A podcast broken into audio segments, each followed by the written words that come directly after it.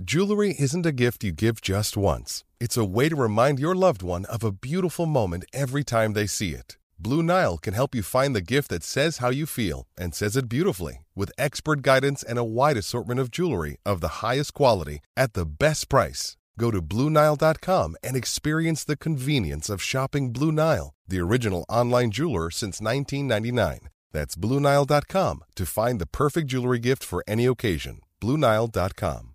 Another day is here, and you're ready for it. What to wear? Check. Breakfast, lunch, and dinner? Check. Planning for what's next and how to save for it? That's where Bank of America can help. For your financial to dos, Bank of America has experts ready to help get you closer to your goals.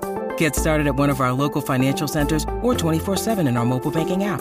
Find a location near you at bankofamerica.com slash talk to us. What would you like the power to do?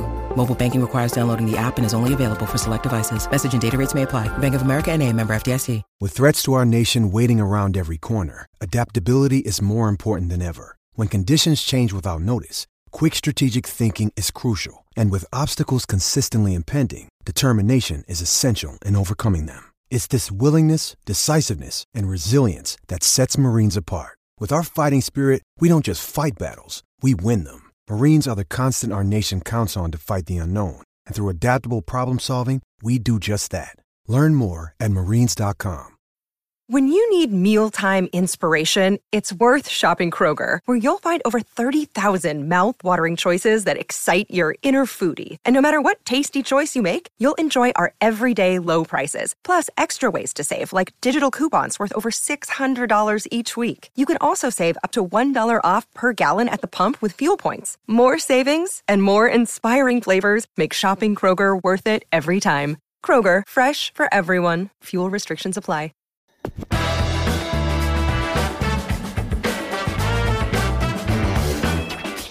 It's time for Cover 2 Broncos. Just a couple dudes breaking down scheme, film, and the numbers. Now, your hosts, Joe Rowles. Welcome back to another week of Who is Going to Coach the Denver Broncos on Cover 2 Broncos. I am Joe Rowles, and I am joined once more by AJ Schulte of Mile High Report. Thanks for joining me, man. Yeah, dude, this this coaching stuff is my bread and butter. So I'm, I'm pretty excited to be back on. Um, my first year on the Denver beat, I get to cover a head coaching search. So just just just imagine if we had to do a GM search too, because if you think those those ten coaching profiles that I did were something, you want, you want to see the GM stuff. I got like 35 pages of notes on those. I mean, so. if you, if you stick around for another year, the new owner might can Paton, and then you can. So. I'm not, not, I'm not, I'm not rooting for that, but I'm just saying that right. it, is, it is a distinct possibility. Oh, um, yeah. But a lot has happened in the last week. Uh, obviously, the ownership thing is the big thing. At this point, it's kind of out in the air. Officially, Broncos are almost definitely going for sale. They are going to probably go to the highest bidder. Uh, we are probably not going to dive too deep into that, but I, I want to mention it just because that is obviously kind of hanging over all of this. Um, and honestly, I feel like there's there's ways that the ownership search is probably influencing what Paton's doing, so it is worth mentioning. Uh, the other thing is, before I forget, guys, if you don't already follow AJ on Twitter, go do it. He is at AJ Draft Scout on Twitter. Um, yeah, I mean, where are you landing with the coaching stuff at this point? I have been told that I am lazy and uninformed if I do not like certain candidates. I have been told that I better get on board. Uh, at one point, somebody accused me that I hate everybody, which is not true. Uh, honestly, the funniest thing about this to me is by and large, what I have been trying to do on Twitter, and again, I am not always good at this, so guys, call me on this. I, I appreciate it. But I have been trying to give goods and bads from all the candidates as best I can. The the one thing that's kind of standing out to me in all this is like as the narratives kind of continue to roll off the rails, I can't help but be like, yeah, that's bullshit. Because a lot of the stuff that is out there at this point on social media and a lot of the stuff being pushed by the Broncos themselves, it's not all true. Yeah, it's it's either a stretch or just completely misleading. Like like you said, it's it's just total BS. It's um, it, on, on, on most of it, and it's illogical. Like some of some of the arguments, and the and they flip flop between stances depending on the day. Um, that that and that's that's what bothers me the most about this coaching search is it's like there's no honest. Well, I mean, we we tried.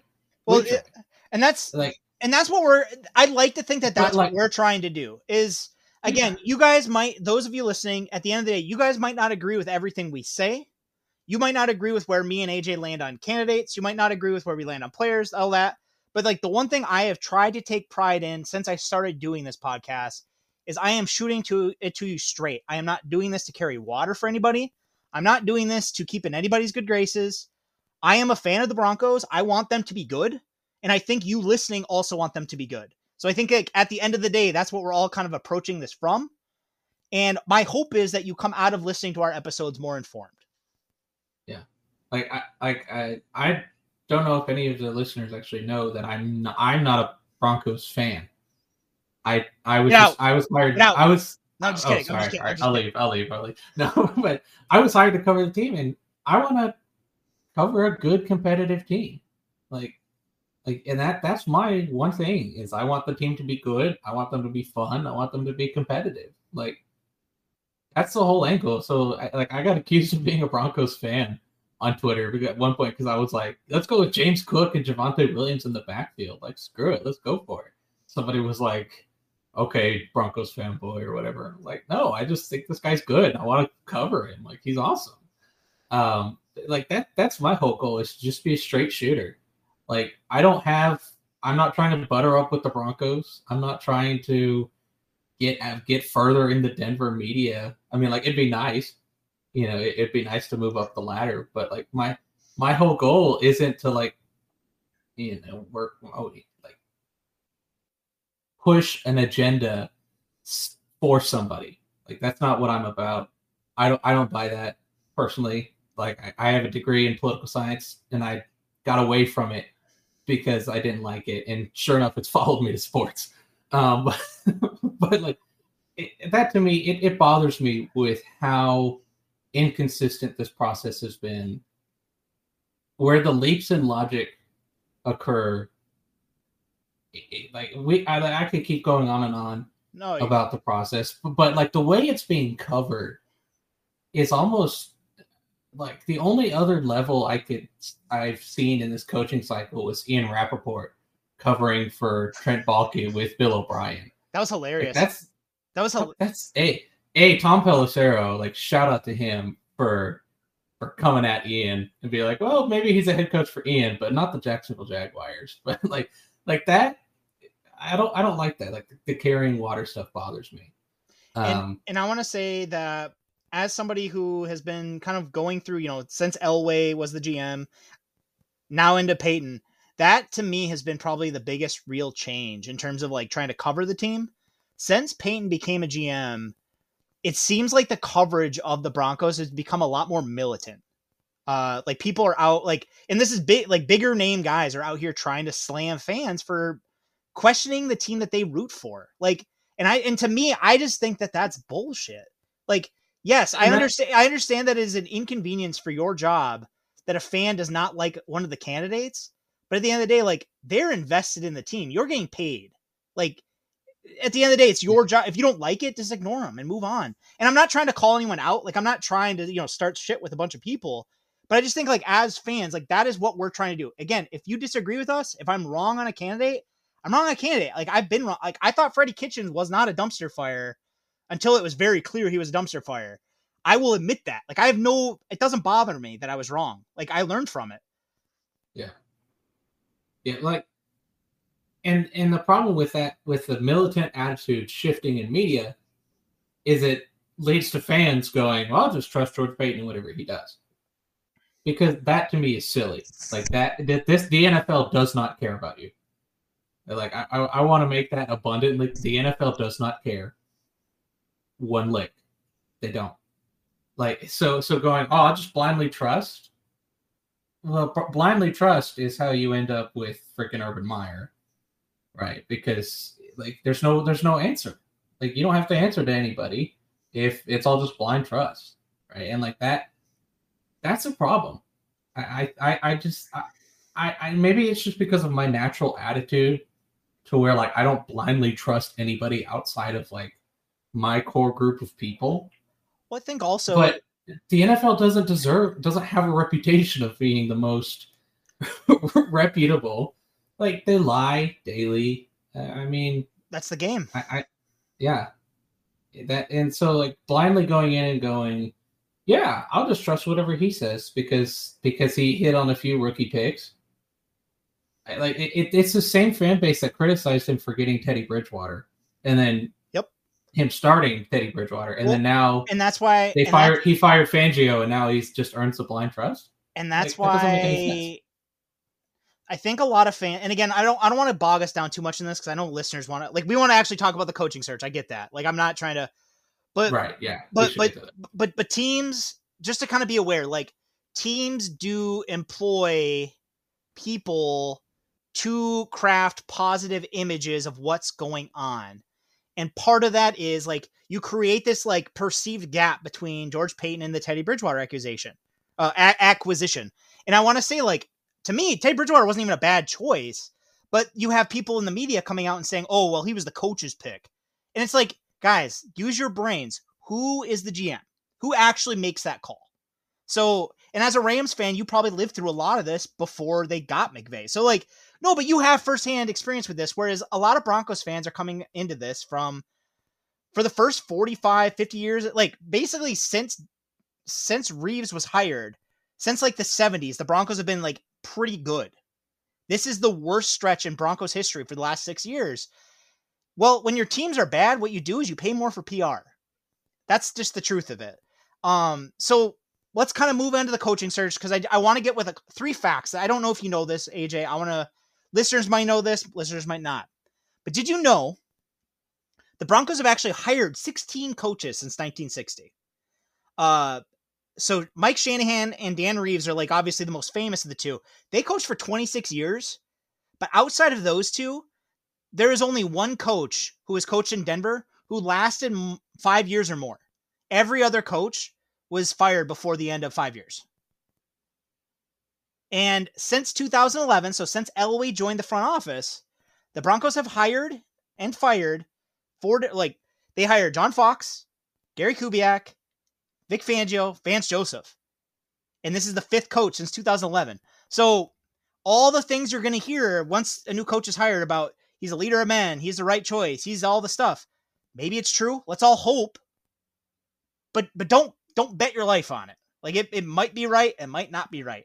And and a lot of people accuse me of being a hater because I'm I'm trying to approach this pragmatically. But the truth is the Broncos have been a turnstile for coaches for a decade now. Yeah. And, and what's what's interesting to me about that is, uh, like, if you are a, a, say you're a like a Dan Quinn, or even like an Eric Bieniemy, or you know, there were like there was some buzz about Leslie Frazier at one point. Um, like if you're a older pro, like an older coach, for example, or like one trying to break through, or, or if you're in the case of Dan Quinn where you've already failed one somewhere, because let, let's be honest, he failed in Atlanta. If you've already failed elsewhere, why would you? You know, I mean, that's just one shot. Because if he, if you, know, if he gets hired in Denver and fails again, he's not going to be hired as a head coach again. So I, I think it's, I think the turnstile approach with a new owner coming in, like, begs the question of if uh, maybe that's why they're going after so many younger candidates. Is maybe maybe they want somebody to grow with the team, somebody who is is fine taking on that risk. And and I think it's interesting about this too is there's been a lot of debate in Broncos country about the idea that the Broncos job is the best job. Uh, Mike Tan Mike Tannenbaum went on to uh, Ari Meirov's uh, podcast and said Jacksonville is without a doubt, and it's because of Trevor Lawrence. And and and again, I understand the hesitation based around everything else with Jacksonville, but they have a stable ownership. They have a quarterback. For better or worse. For better yeah. or worse. No, but but you know what you have. And that's yeah. and that's one of those things with this situation with Denver that it's easy to overlook it because there's a lot of faith in George Paton. But if a candidate doesn't have that faith in George Paton and you just look at this job from an objective view, the Broncos do not have a quarterback unless you believe that they're going to land Aaron Rodgers or Russell Wilson or you know one of those guys. They don't have an owner and the new owner is coming in in March. So the new owner will come in after you are hired and if they don't like you you're already on thin ice yeah So for a Dan Quinn, who is this is probably going to be his last chance at a head coaching job, there is a possibility that he goes elsewhere. He is interviewing everywhere. Yeah, I I I know he he is interviewed. There's a lot of buzz about him uh, for Minnesota. I know I know Miami. I know there was someone from Miami as well because he had coached there previously. Um, I believe he worked there under Saban. Um, and that's where he and George Paton linked up. Um, but like Dan Quinn has you know some buzz because the NFL loves their you know retreads. Um, but it, like there's there's a lot of of interesting candidates to me this year that I, I'm actually I'm pretty excited to share what I know on here and kind of give perspectives on everybody. Uh, there we we obviously know who the leading candidates are at this point. Um, they still I I believe they're interviewing Gannon as we are recording this, right? Yes. Yeah. So and then they'll have Bieniemy and O'Connell. O'Connell over the weekend. Yep, and that'll that'll be it. Uh, and that's Yeah. kind of as we record this again, guys. We're recording on Wednesday. As we are recording this, Dan Quinn is the odds-on favorite based on NFL Network insiders, based on local insiders, based on Vegas. Basically, everybody expects Dan Quinn to be the guy, and he has been the reported favorite since October. Uh, do you think it's just a matter of time? Yeah. I, I I just I think when a guy when you when when he becomes a favorite in October before you've even fired the head coach, and then that doesn't disappear after you do any of these interviews. A A it's it's a tad suspect, by the way. Um, B it's also kind of like yeah, like, we've not seen any indication that he wouldn't be the candidate unless he unless he physically turns it down right? Like that. That's the only way I see it. And I, I think because the the pecking order has been one Dan Quinn, two everybody else. Really, I mean, Broncos Broncos fans want Hackett, uh, according you know by a lot of polls. I, I think we at Mile High Report did a poll. Yep. And Hackett Hackett won. Hackett had more than double the votes of any other candidate. Yeah. Um, and it's easy to see why, because you know he's just been successful everywhere. Um, but like that's it. It seems like the Broncos leadership is going for Dan Quinn, for better or worse. and and I want to say like my view on this at this point is I think one of three things is going on in terms of like the Dan Quinn to Broncos type of reports. I think as you said, I think it might be A, he's always been the guy and most of these interviews are kind of just a dog and pony show to collect into information, to network, kind of see what's out there, maybe hire a coordinator. That's A.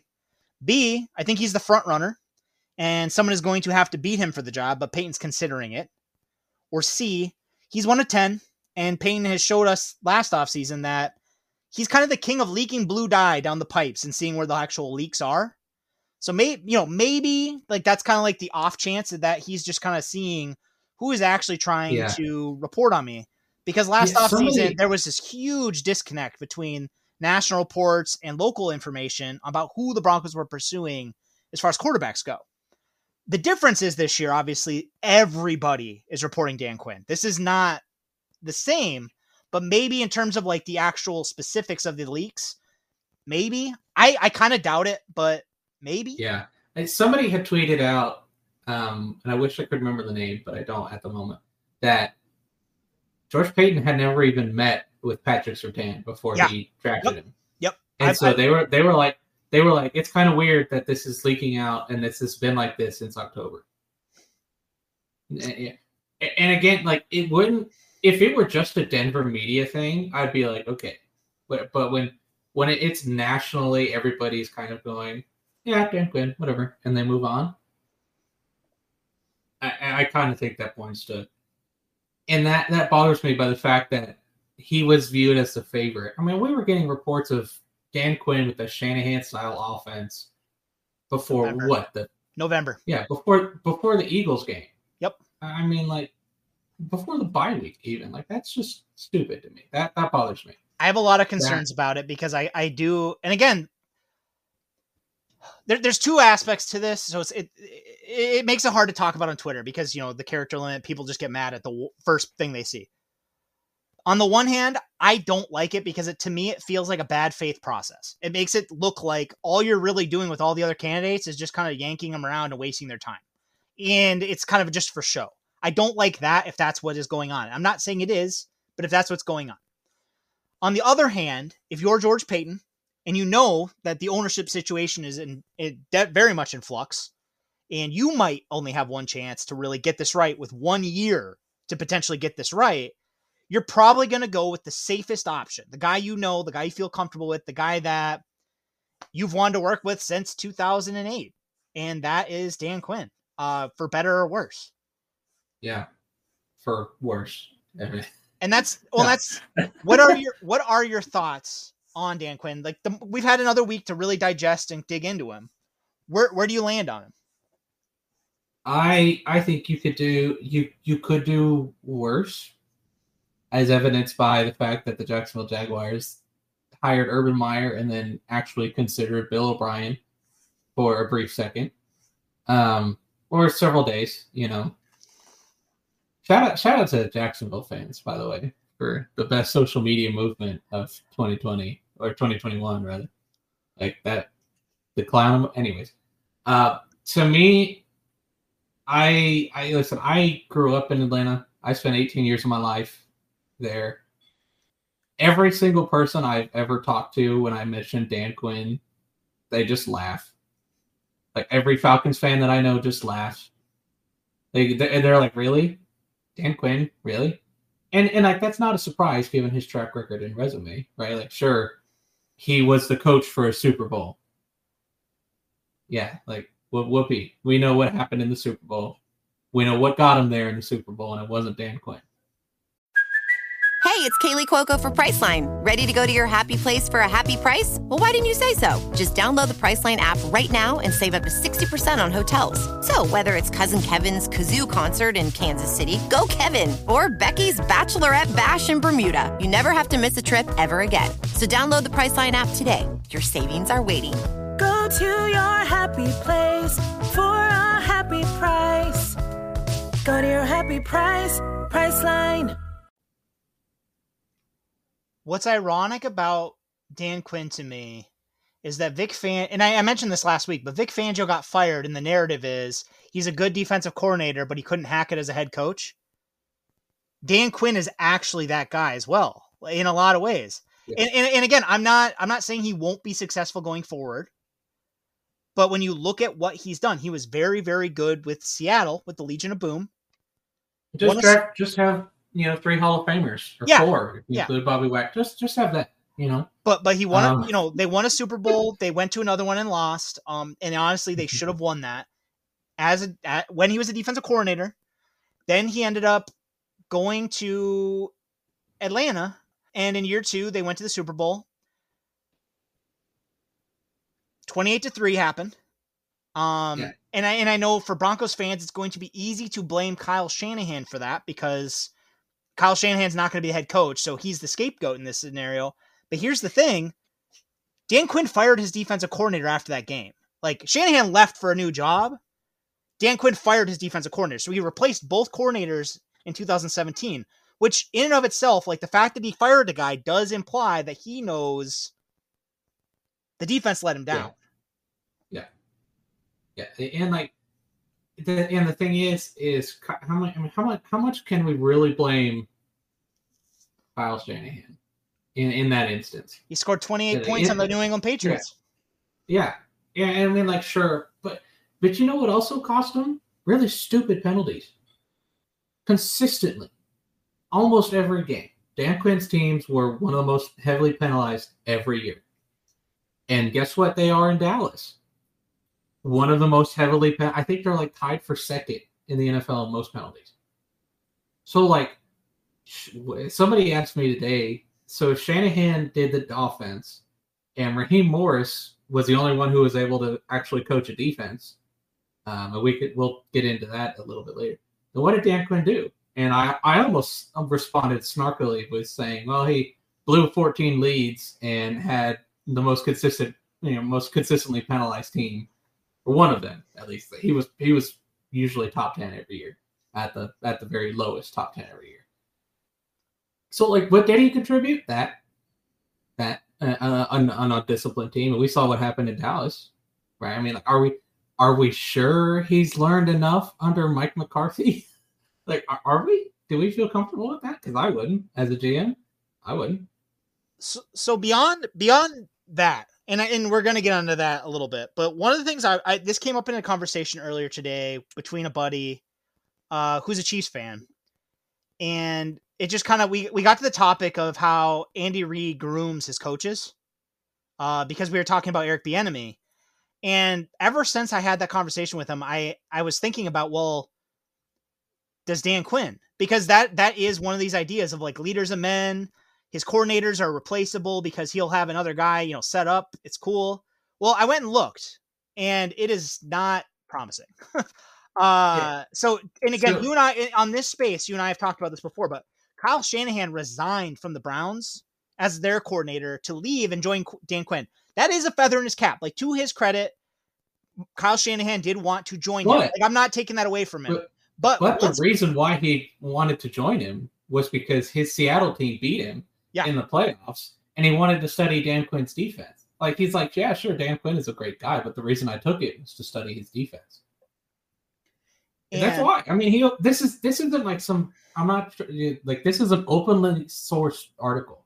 This isn't me trying to say per sources. This is what this one guy said. No, like, no this is it. an NBC. This is an NBC Sports article directly quoting Kyle Shanahan for saying it. So hmm. after after Kyle Shanahan left, Dan Quinn replaced him the next day with Steve Sarkisian, who was the offense coordinator of Alabama. So he did not groom a guy to take that job. No. After two years, uh, he fired Sark and he hired Dirk Koetter, who he had beaten. Uh, Dirk Koetter was the Tampa Bay Buccaneers head coach uh, the week before he became the coordinator of the Atlanta Falcons offense. Uh, so on offense, every single coordinator was an outside source that came in and coordinated the offense. Uh, and at one point, I know Steve Sarkisian was essentially trying to run the Shanahan offense by learning it and then running it. Like that, and again, that's a whole thing. But but you weren't grooming the guy to do this. So like this idea that he's just gonna have continuity on that side of the ball, maybe, but there's no proof of it. That is my point. Yeah. And that and that's yeah. why the spin the spin does not lead to there's no truth there. The other yeah, thing and, is and you look but you look at the defense and it's a similar story. I just want to touch on this. Yeah, Richard, Richard Smith was hired from the Broncos. He was a linebacker coach with the Broncos from 2011 to 2014. He became the Falcons defensive coordinator in 2015 with Dan Quinn. After 28 to 3 in the Super Bowl, Richard Smith was fired and then they replaced him and this is actually the grooming guy. The one exception here. Uh, Dan Quinn promoted Marquand Manuel, who came to Atlanta as a secondary coach, and he became the defensive coordinator. Manuel lasted two years, but then his contract expired and they never they never re-upped it. And then he was replaced yeah. by Raheem Morris, who came from Washington as an assistant coach at one point, and he was the assistant head coach slash pass game coordinator. So he he was already previously a DB coach and a head coach. So he wasn't groomed to be coordinator. Yeah. And what's what's interesting about when after they fired Manuel, Dan Quinn assumed the duties of defensive coordinator start the 2019 year in Atlanta. He assumed the duties. He said, "I'll do it," uh, and they were awful. They started one and seven. Their defense was just straight garbage, um, pretty consistently. And I mean, they weren't playing a lot of good teams either. I mean, like you've got some slightly like you've got some decent numbers, but I mean, he lost to you know the seven and nine Vikings. Like I think was it Houston that put up like 53 points on them. Like they were just they they couldn't generate any pressure. They were horrible. So he said, "Oh crap, this isn't working. Uh if they continue to suck, uh here you go, Raheem Morris. You can be defensive coordinator. Here you go." And lo and behold, after he handed it off to Raheem Morris, the defense improved. I mean, drastically. I mean, the, the numbers are just totally different, which pokes quite a few holes to me because if it was truly the fault of the GM, then well, it's it's, a, it's a similar it's a similar story in 2005 uh, 2020 as well though. Uh, the the Falcons started 0 and 5, and if you look at the numbers by DVOA, the Falcons had the, the third worst defense in football. Dan Quinn was fired. Raheem Morris becomes the interim head coach, and over the the, the rest of the season, the D, by D, by DVOA, the defense improves to 14th overall. Yeah, it was their only negative DVOA performance, which is great for defense. You want a negative DVOA. Yeah, it was their only one and, from, since Dan Quinn. And so and so for me, the concern is like we know he's a good coordinator. Like when he's a defensive coordinator, he's a pretty good coordinator. Yeah. Mm-hmm. But we we have absolutely no proof that when he's a head coach, he will a fix the defense, uh, and actually kind of like the opposite based on like what we know, and b yeah. and b and b he's not necessarily going to lead to some sort of consistency on offense, other than it looks like they're going to try and run a Shanahan style if he's doing what he did in Atlanta, and reports suggest that's kind of where they're heading. Yeah. What, what's interesting to me is that, like, when you look at that 2016 offensive staff, if he was really grooming a guy, he would have probably promoted Matt LaFleur.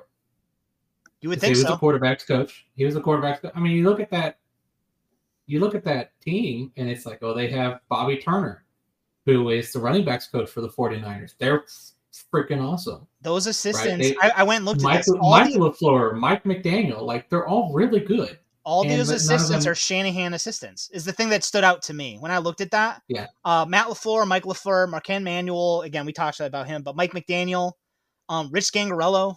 So again, like all these yeah. guys, when Shanahan left, those guys left. Yeah. Jeff Ulbrich is now with um Solid, and it's in the uh, with the Jets. Like like there's there's so many connections back to Shanahan, and then like the reason he hired Sark was because Sark spent spring training with them after he was fired from USC. Like he was an analyst for Alabama after he was fired. You know the the whole route of you fail as a head coach, you go be an analyst at Alabama, boom, you fix. You know Saban just smashes a hammer three times and boom, you're done. Like that's how it goes. And then he was hired because of that. Like, like it's not like he went out and did anything special. He like he was just there with the team that year. He's just one of a few coaches that was there. So and then you have Dirk Koetter, who was the offensive coordinator for the Falcons before Dan Quinn. Yep. When they were successful on offense. I yep. mean, like you look at as soon as they hired, as soon as they drafted Matt Ryan, the team never dipped below 14th in offensive DVOA. Yep. Until until yep. the Dan Quinn like with with Koetter. That's when they did. And, and that actually gets me to the the one. And again, I know we're beating up on Dan Quinn. So guys, guys listening, I'm not trying to make you feel all the dread in the world, but I just I think this needs to be out there because again, we're going to see all the spin if he's hired. Uh, and oh, it's just it's all and it's all yeah. not all of it, but a lot of it is bullshit. And I and I got I think you yeah, guys deserve really to know the truth about it. Like, let's all know that this is happening, and then just hope for the best because that's kind of where we're at. But but there's going to yeah. be probably three primary narratives about Dan Quinn as a as a work of defense about him. The first one, and we touched on this a lot now, the idea that well, the Falcons were always good on offense, so it's cool. The Atlanta Falcons were a historically good offense under Kyle Shanahan 2016. It's probably not realistic to ever expect them to become historically good after he left, but they were never a top 5 offense again. So it's it's not like they were good. They they dipped back to right around where the floor of Matt Ryan's been for the, the yeah. rest of his time there. Yeah, yeah because of that freaking Ryan. Matt Ryan's one of the 10 best quarterbacks for the last decade. Like, it's phenomenal. And that that's what's bizarre to me is now it's like, oh, Matt Ryan was actually bad. And that's why I'm like, no. Like, I, I don't get Matt that. Ryan's a Hall of Famer. like, that's silly to me. But, like, when you look at their offensive numbers previously, I mean, under Mike Smith. Yep. I believe it's Mike Smith. It was. I mean, were, it was. Mike Smith. Were, here's, they were just killing. Here's the thing Mike Smith compiled a 66 and 46 record during his time in Atlanta. And it was, he also had the three best, like the best three year regular season stretch in Atlanta's history.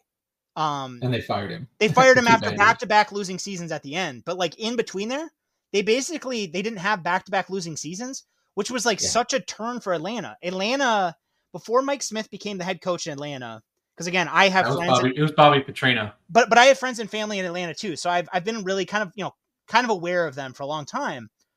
Atlanta historically used to be a they're good one year, they're bad the next. They're good one year, they're bad the next. During the Mike Smith era, they weren't. For a big stretch there, they were good, like eight and eight or better until the very end of it. And then he had two bad years, and Thomas Dimitroff fired him. Uh, and that's actually one of the other narratives I think we're going to see a lot of as Dan Quinn is hired, if he's hired, is that the Falcons didn't draft well during Dan Quinn's time yeah. in Atlanta. And and I just want to I want to come out and say that I looked into this last night. I was up to like three in the morning looking at this. I don't know why. It's bullshit. It's complete bullshit. It's total so, bullshit. So so first of all, yeah. Thomas Dimitroff was twice named NFL Executive of the, of the Year by Sporting News, and again, that's not AP, but but it does it says something about what the media was viewing of his job. And he won the second time in 2010 after the Falcons posted a 33 and 15 regular season record over a three year stretch. So it was like a, a lifetime achievement award, is what they tried to do. But once Dan Quinn was hired, Thomas Dimitroff was in charge of six NFL drafts. Five members of those draft classes made at least one Pro Bowl during Quinn's tenure Grady Jarrett, Austin Hooper, Vic Beasley, Keanu Neal, and Deion Jones. Five Dimitroff draft picks that Quinn inherited also made a Pro Bowl over this time. Julio Jones, Ryan, uh, Matt Ryan, Devonta Freeman, Desmond Trufant, and Jake Matthews. And on top of that, Ryan Beasley and Julio all made at least one All Pro during this time. So during this stretch, like that Dan Quinn was the head coach in Atlanta, he had a lot of Pro Bowlers. And if you look at some of the guys that were drafted by Dimitroff during this time, they've gone on to be very successful other places. Like Austin Hooper got a big contract. Uh, Keanu Neal yeah, yeah. was a pretty good safety for for Dan Quinn, the defensive coordinator this year. Uh, De'Vondre Campbell looks like a steal for the Packers. Yeah, look at AJ Terrell. Eric Saubert was a very decent tight end three for the Broncos. Yeah. Yeah, it's you know what's what's kind of funny, Joe. You pointing this out is I I've also looked at their draft history, and if you look under those Mike Smith years where they were winning, they they drafted like trash. I, I mean, you I mean, it's like after it was like after Matt Ryan, and then all the way to that 2013 draft was really when it kind of turned around. And weirdly enough, that's when they started uh, losing. was when they started drafting well. Um, but then like you had a couple guys, but I mean, there was nobody good. There's nobody standing out in that room. Yeah, I mean, you have I think like Sam Baker, um, Curtis is it Curtis Lofton, Sean Weatherspoon, like yeah, a couple of guys who had a few good years, but by and large, you know, you know, it's some notable names you would recognize, but you're not going, oh yeah, damn, that guy was awesome. Like he was great. So, you know, like Harry Doug Harry Douglas, like that's kind of the most notable name out of out of all of those. But like after, but after 2013, they were drafting well. I mean, I mean, like that that narrative is kind of silly. Like I think PFF did a study of this. They did from 20 was it 14 to 19 14 yeah. to 20 20 from 2014 to 2020 and the, Falcons Atlanta had the third best. best. Yeah, yeah. It was New Orleans at one, the Rams at two, and then and the Rams are two because they hit Aaron Donald. Um, and number three was the Falcons because they drafted. I mean, look at the team now. I mean, AJ Terrell's a freaking superstar. Grady Jarrett's one of the best defensive tackles in all of football. Foye Oluokun just led the NFL in tackles, almost hit 200 tackles. That's insane. And he's a phenomenal player. He's going to get paid well this offseason. You still got Deion Jones, right? And then he drafted a whole lot of other good role players on defense too. The Russell Russell Russell Gage is a competent receiver. Yeah, I mean, yeah, yeah. yeah you, are talking uh, Damontae Kazee, Ricardo Allen. He he drafted Keanu Neal. Like it's not. And Takk McKinley went to the Browns and all of a sudden looks like a really good player. So like that that narrative that he couldn't draft any good players is kind of silly, especially when Raheem Morris gets those same players and the defensive results improve. Like that doesn't make any sense to me. Why one coach can get the most out of these guys and the other one couldn't. Like that that it's it reeks. I mean, and then like we we've just drafted we just touched on who he drafted on defense. I mean, you look on offense, Chris Lindstrom looks like a stud. He hit on Calvin Ridley. Like mental health aside with Calvin Ridley, I hope he's doing well. Calvin Ridley was a superstar for Atlanta. He's phenomenal. Jake Matthews, phenomenal. Devonta Freeman at one point was like a top five running back before he kind of got hit with the injury bug and fell apart. As happens to almost every running back at some point. As happens, but, you know, yeah. realistically, yeah. Yeah, and, and, like sure, yeah, he, he maybe missed on Caleb McGary. There's still flashes of, of competent and good play with Caleb McGary. Hope he figures it out. But like by and large, when you compare him to other general managers around that same time period, Dimitroff was far, far, far from the worst. And so that's that's the second narrative. The first narrative being the the offense will be fine even without Kyle Shanahan. We don't know. We we don't really know because he also had Matt Ryan there. Second thing is the idea that the Falcons didn't draft well during his tenure. That's not true. That's just not true. The third is the third is this idea that Dan Quinn, because he's such a good defensive coordinator, the Broncos defense will remain a strength under Dan Quinn. I think the jury is out. And again, I'm not saying that that's a lie because again, Dan Quinn has been a very good defensive coordinator. Like that's indisputable. But and I asked uh, PFF's Deontay Lee about this today, and I've talked to a couple coaching buddies about this. And obviously, like I have eyes, there is a significant difference between the Fangio defense and the Dan Quinn defense. And mm-hmm. you and I have talked about this a little bit already. The Broncos do not have the personnel on their front to just shift to a Dan Quinn defense without any sort of bumps. It's going like they're going to need to add to the defense if they want it to be a strength going forward. Yeah, I, and I, and I don't mean like, oh, they have to have one guy to be. No, they have to hit repeatedly. The like, linebacker, the have, linebacker core. I think the defensive yeah. line. I don't think you have the edge got, talent right it. now. No, and they don't have the interior guys, right? No. I mean, like credit credit to Dallas because Dallas drafted a hell of a draft. Yeah, they this did. year for, for Dan for Dan Quinn. I mean, Micah Parsons, you got Osa Odighizuwa, I who was phenomenal as a rookie. I think Sports Info Solutions named him to their all rookie team. Right. And then you've got Trevon Diggs, who you know, played well and turned it around, but like they brought in a lot of guys to fit his scheme. And so like maybe Denver could do that, but also Dallas had a lot of guys there. they had Demarcus Lawrence already, right? Now, the, the secret had, the secret about Dallas is that Dallas had Mike Dallas had Mike Nolan the year before they had Dan Quinn is part of it.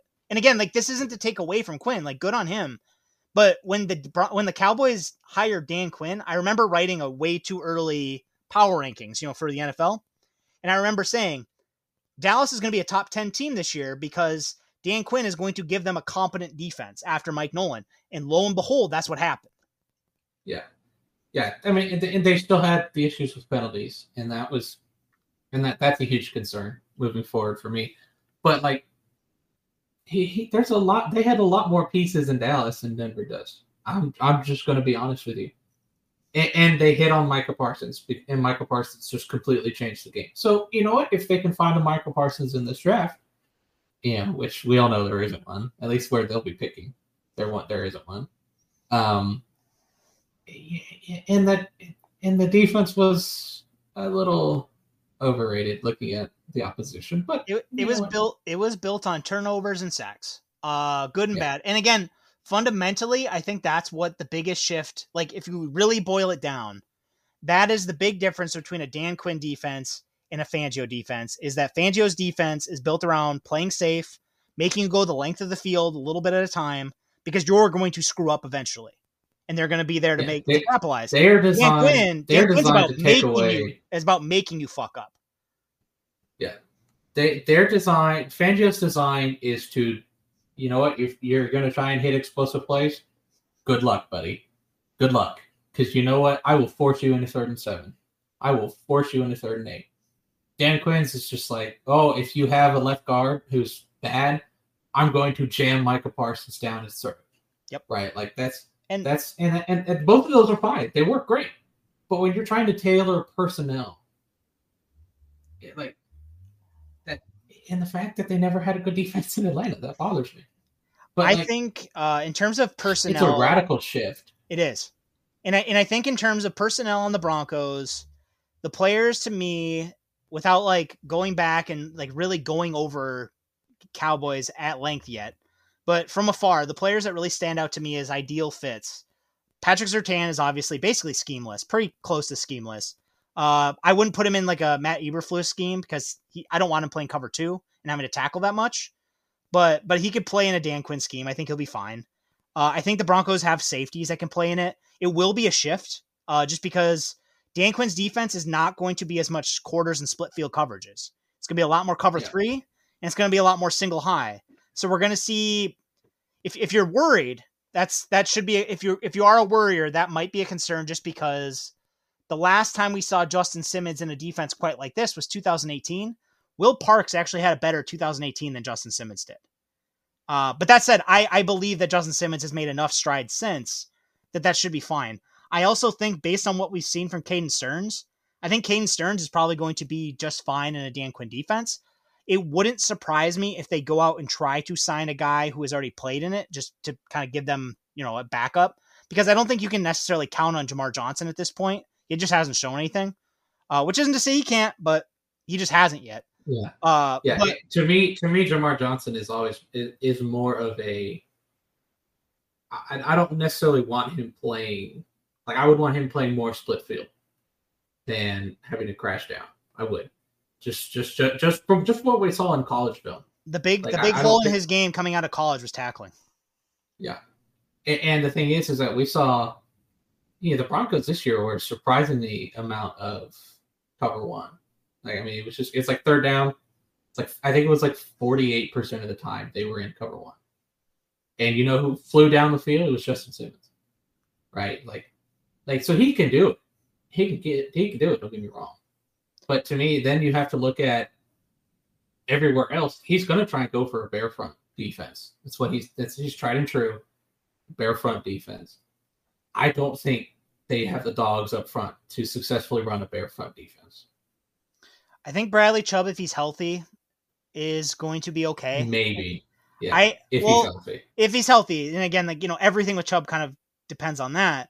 But but Chubb Chubb has been the weakest of the three in terms of uh, like Malik Reed, Von Miller, Bradley Chubb, the big three.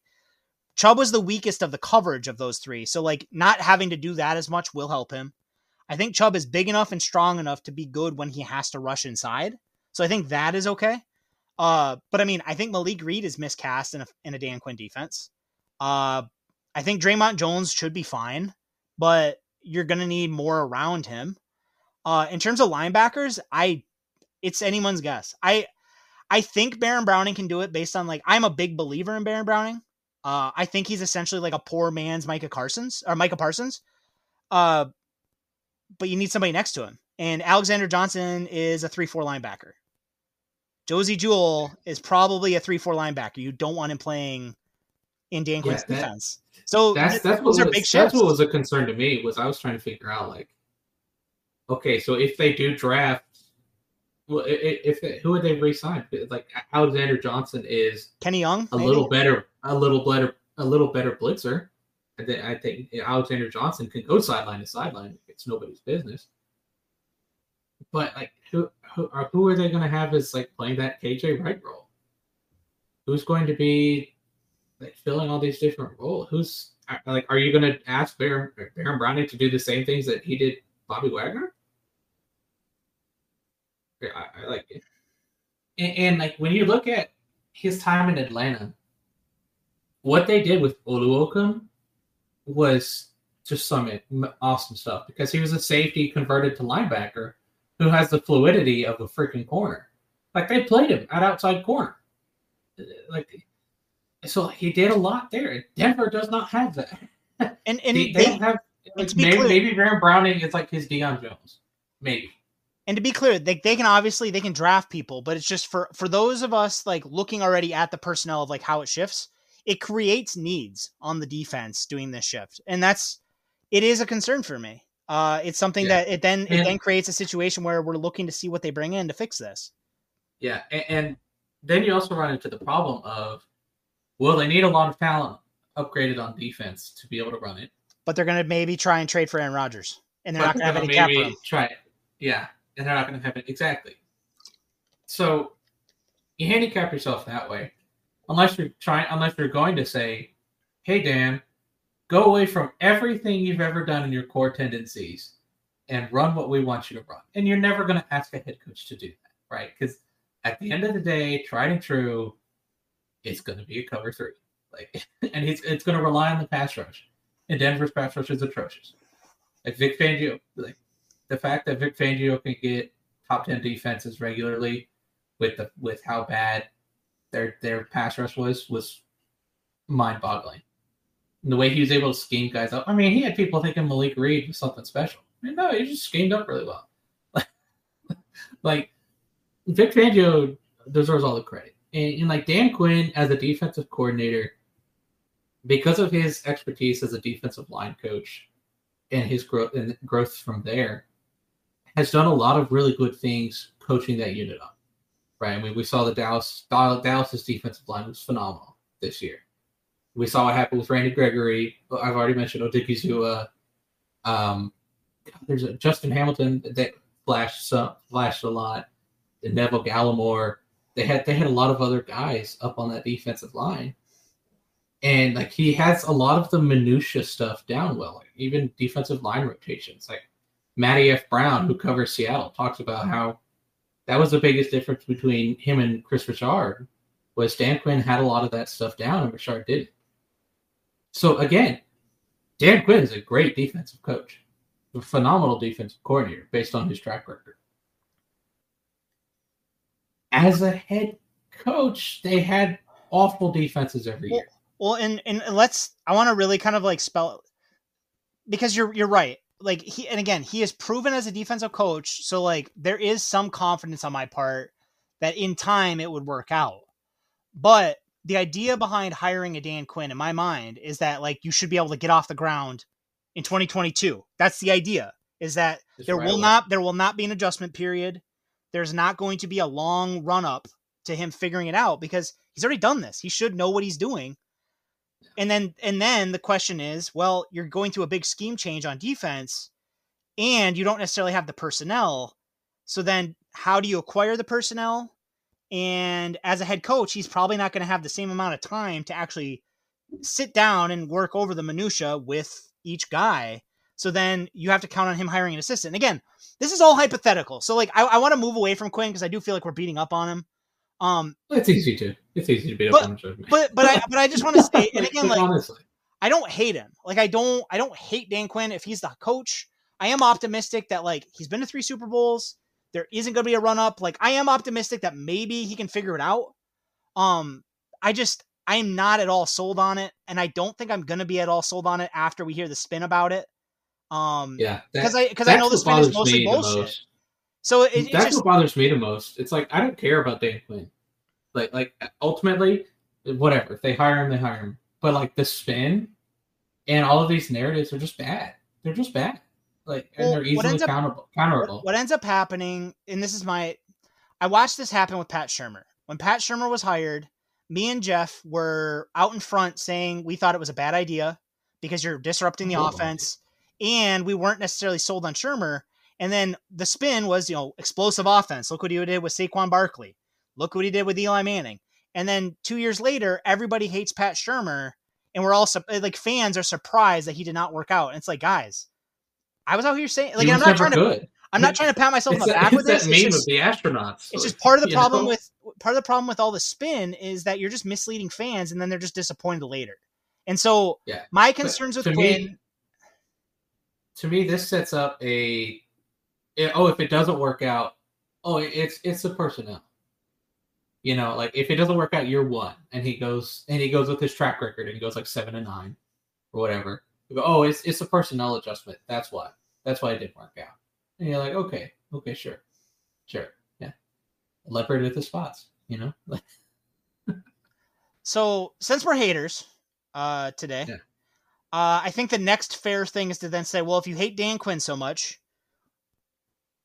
he's not hired yet. Like as of as of right now, uh, as we are recording this, there is a possibility. Obviously, Broncos are still interviewing the other other candidates.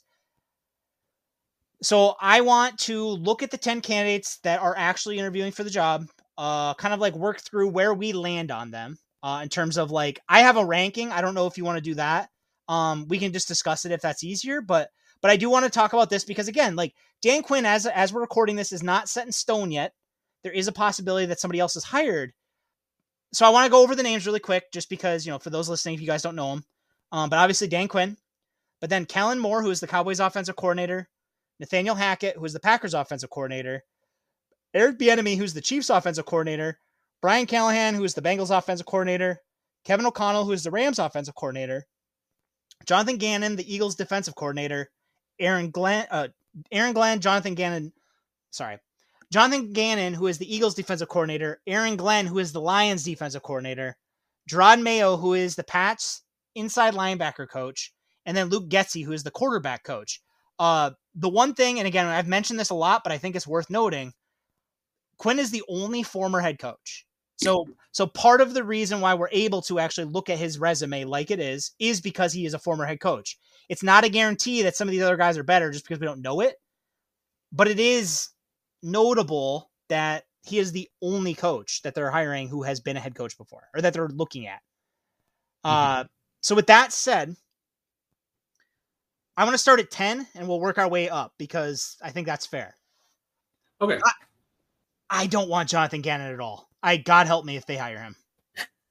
Okay, that was my nine. So we're pretty close. We're pretty similar. Who's your, um, who's yeah, your Gannon, 10? Bieniemy. Okay. So let's go over Gannon first. Yeah. Gannon to me is way too unproven. Um, his defense was heavily overrated this year, and he has too many connections to the previous Broncos staff. Like, like way too many for me to go, yeah, no, I'm not signing off on that. And of course, I, I think Albright today said he was a dark horse sleeper. So, like, when you look at the Philadelphia defense this year, they were, I mean, like the first half of the month when they played all the good offenses, or the first half of the season, excuse me, when they played all the good offenses, the fa- the players rioted, right? They would just openly spoke out against Gannon repeatedly, and then when they play a bunch of really bad offenses, except for Justin Herbert and Dak, who both both just absolutely slaughtered their defense. They they won, and oh my gosh, the defense looks great when they're going up against really you know Taylor Heinicke and Mike Glennon and Jake Fromm twice. Um, but like it was an overrated unit. Gannon is to me he's way too unproven. Like, I, as I was writing his profile, I was like, "There's nothing like maybe in time, be like, sure, okay, you know, and give it a couple years, uh, and, and, like if the defense continues to improve, right, he gets a linebacker. I, I think they're they're like a Nakobe Dean away from being really good, um, at least in that linebacker room. But he's just way too far for me to go. So he was mine. Five different quarterbacks completed 80% or more of their passes on the Jonathan Gannon defense this year.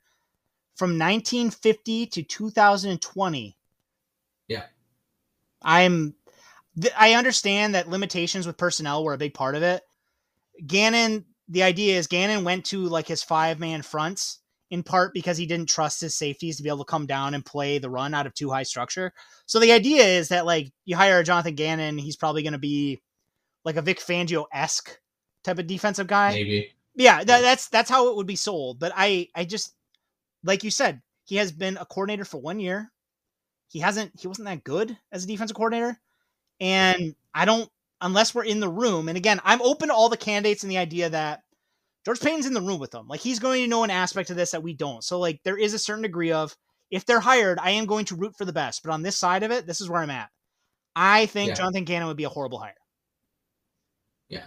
I, I just don't again like to me it's it's too unproven and all the ties to the coaching staff previously like they fired the previous guys for a reason because they didn't get it done. It done. And like if you're wanting, I get you're wanting to go young, but I think there's a point of being too young. Yeah. So I I, I backed off on that. So you have Eric um, you have Eric Bieniemy down there though. What where where do you land with Eric yeah. Bieniemy? So to me, it's not a case of I don't. Okay, let me rephrase that. I, I think Eric Bieniemy's history is too much for a team to overlook. So I'm just I'm like at the bottom. It, it, it's like I don't hate Eric Bieniemy. Like I, I got listen, I got my face photoshopped onto a KKK outfit last off season over Eric Bieniemy. Yeah, yeah. and like, and, and like that's that's silly because all I said, all I did was bring up something that's literally in his Wikipedia page. You can literally find that he put his hands around a woman, like on his Wikipedia page. Like I don't, I don't, I don't. That that doesn't sit well with me. And as an offensive, as an offensive guy, I mean, you look at his his stops, and he's not been successful anywhere. Like outside of the Chiefs, where we kind of all know it's Andy Reid and Mike Kafka. I mean, like his most successful one was like what he was Adrian Peterson's running backs coach. Like, does Adrian Peterson really need a running backs coach? like, but like seriously, so like that combined with like the mystery of why he never gets hired, which I think we all know is because of the legal history. It's not that I don't think Eric Bieniemy could be a good motivator, but it's just the fact that like, what are we? There's just too many unknowns with that all, and like the legal stuff. I don't. I would. I don't touch players with that. Like that's a personal thing for me. I'm like, as a general manager, if you have that in your track record, I would never draft you. That's a personal stigma of mine. I know it's wholly unpopular. I've been told to not have a moral compass because the NFL doesn't, and I don't care because I do, and that's something I'm not comfortable with. That's fair.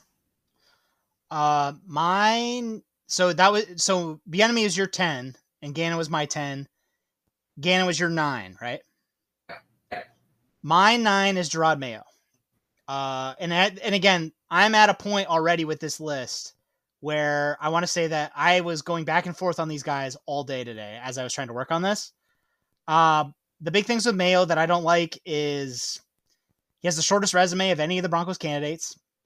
Comes from a coaching tree infamous for their failures as a head coach. There is not an assistant coach that learned under Belichick who is currently a head coach in the NFL right now.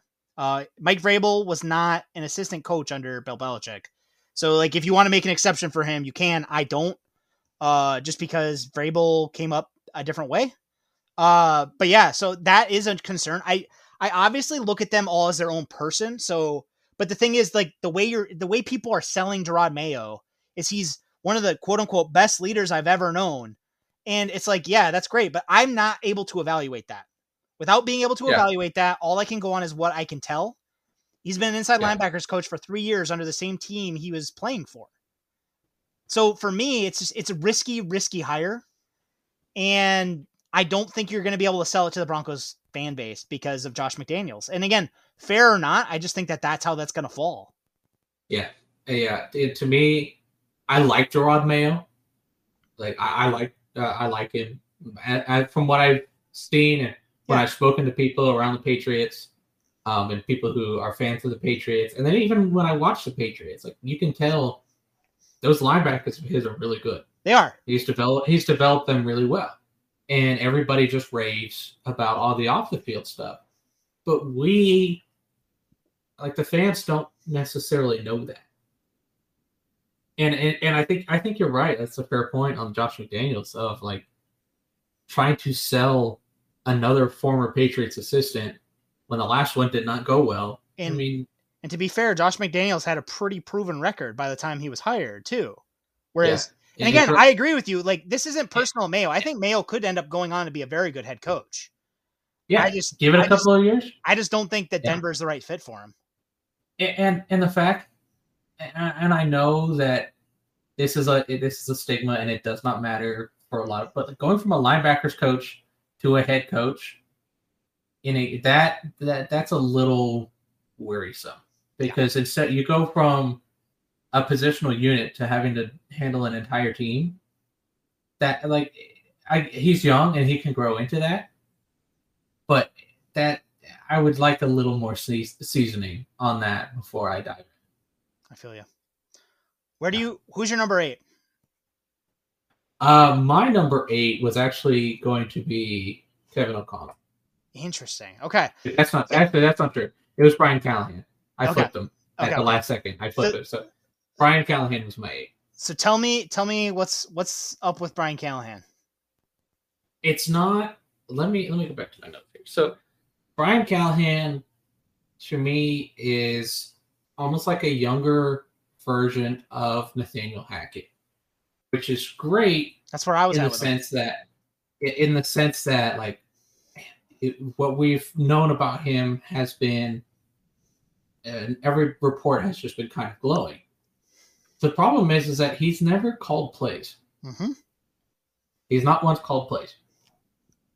And so that to me kind of goes, I don't know how to kind of guess anything about him. And now, like, but like when you look at his coaching tree, and guys he's worked, obviously he worked under Kubiak, so that, and he worked with Peyton Manning, but like he's he went from like I think he was with like Jim Bob Cooter in Detroit. He worked with Darrell Bevell. I want to say, yeah, Daryl, and then Jon Gruden, Mm-hmm.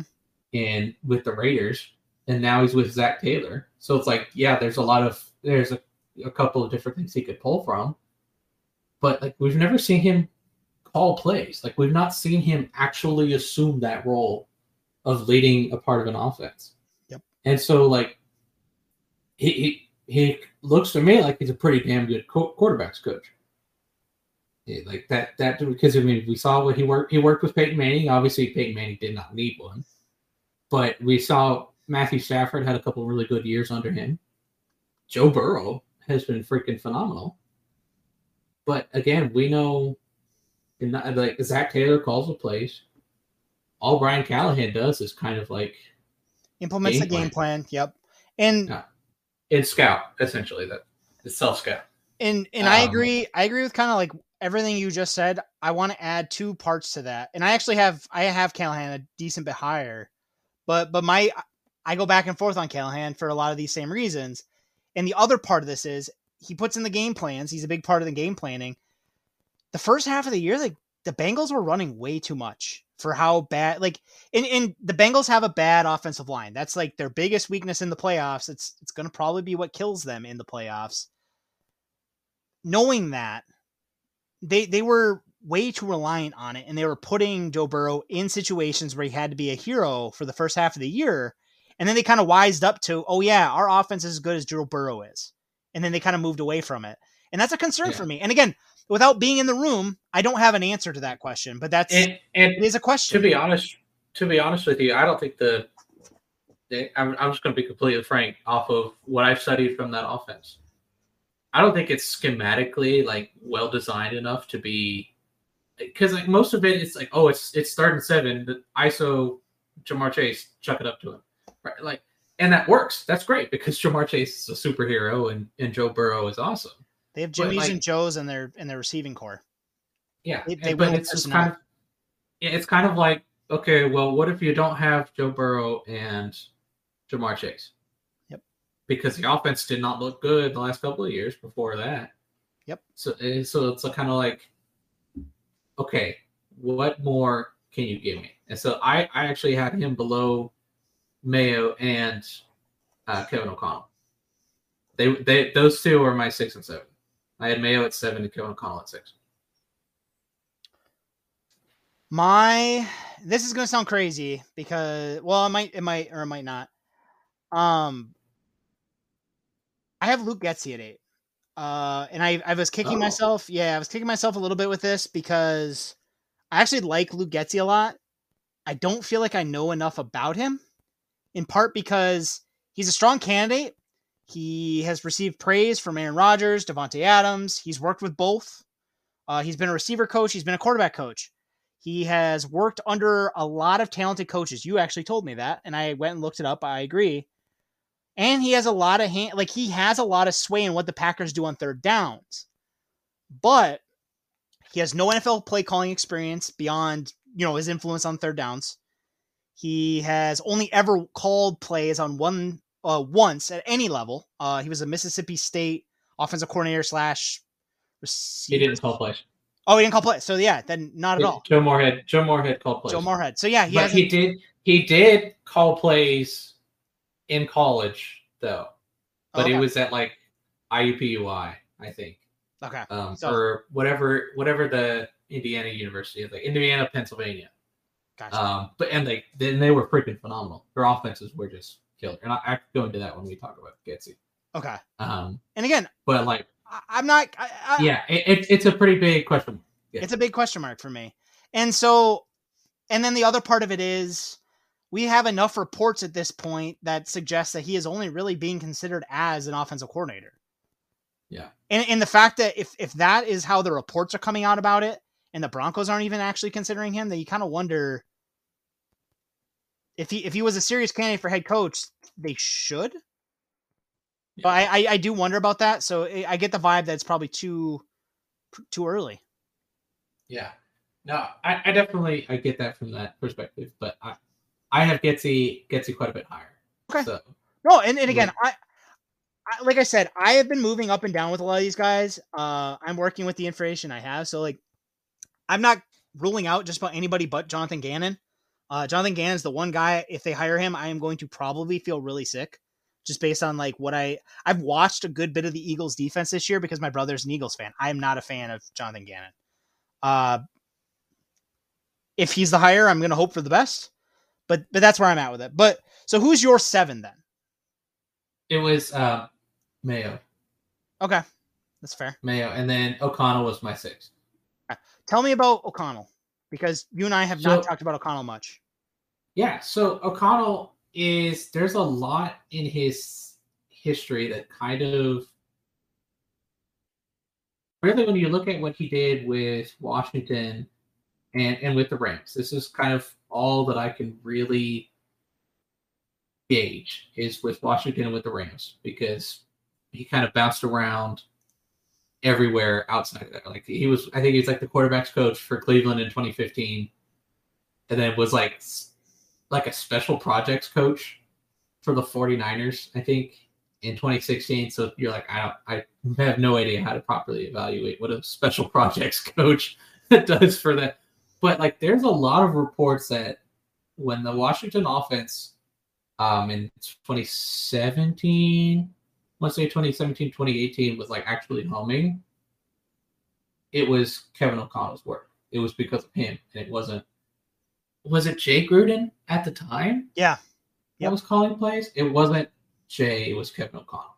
and like that's not been like a confirmed or like a sort, but it's that's kind of the underlying feeling of it's not really him, it's this other guy. Kind of like how with the 2018 Browns, it came out that it was more Zampese than Freddie Kitchens. Yep.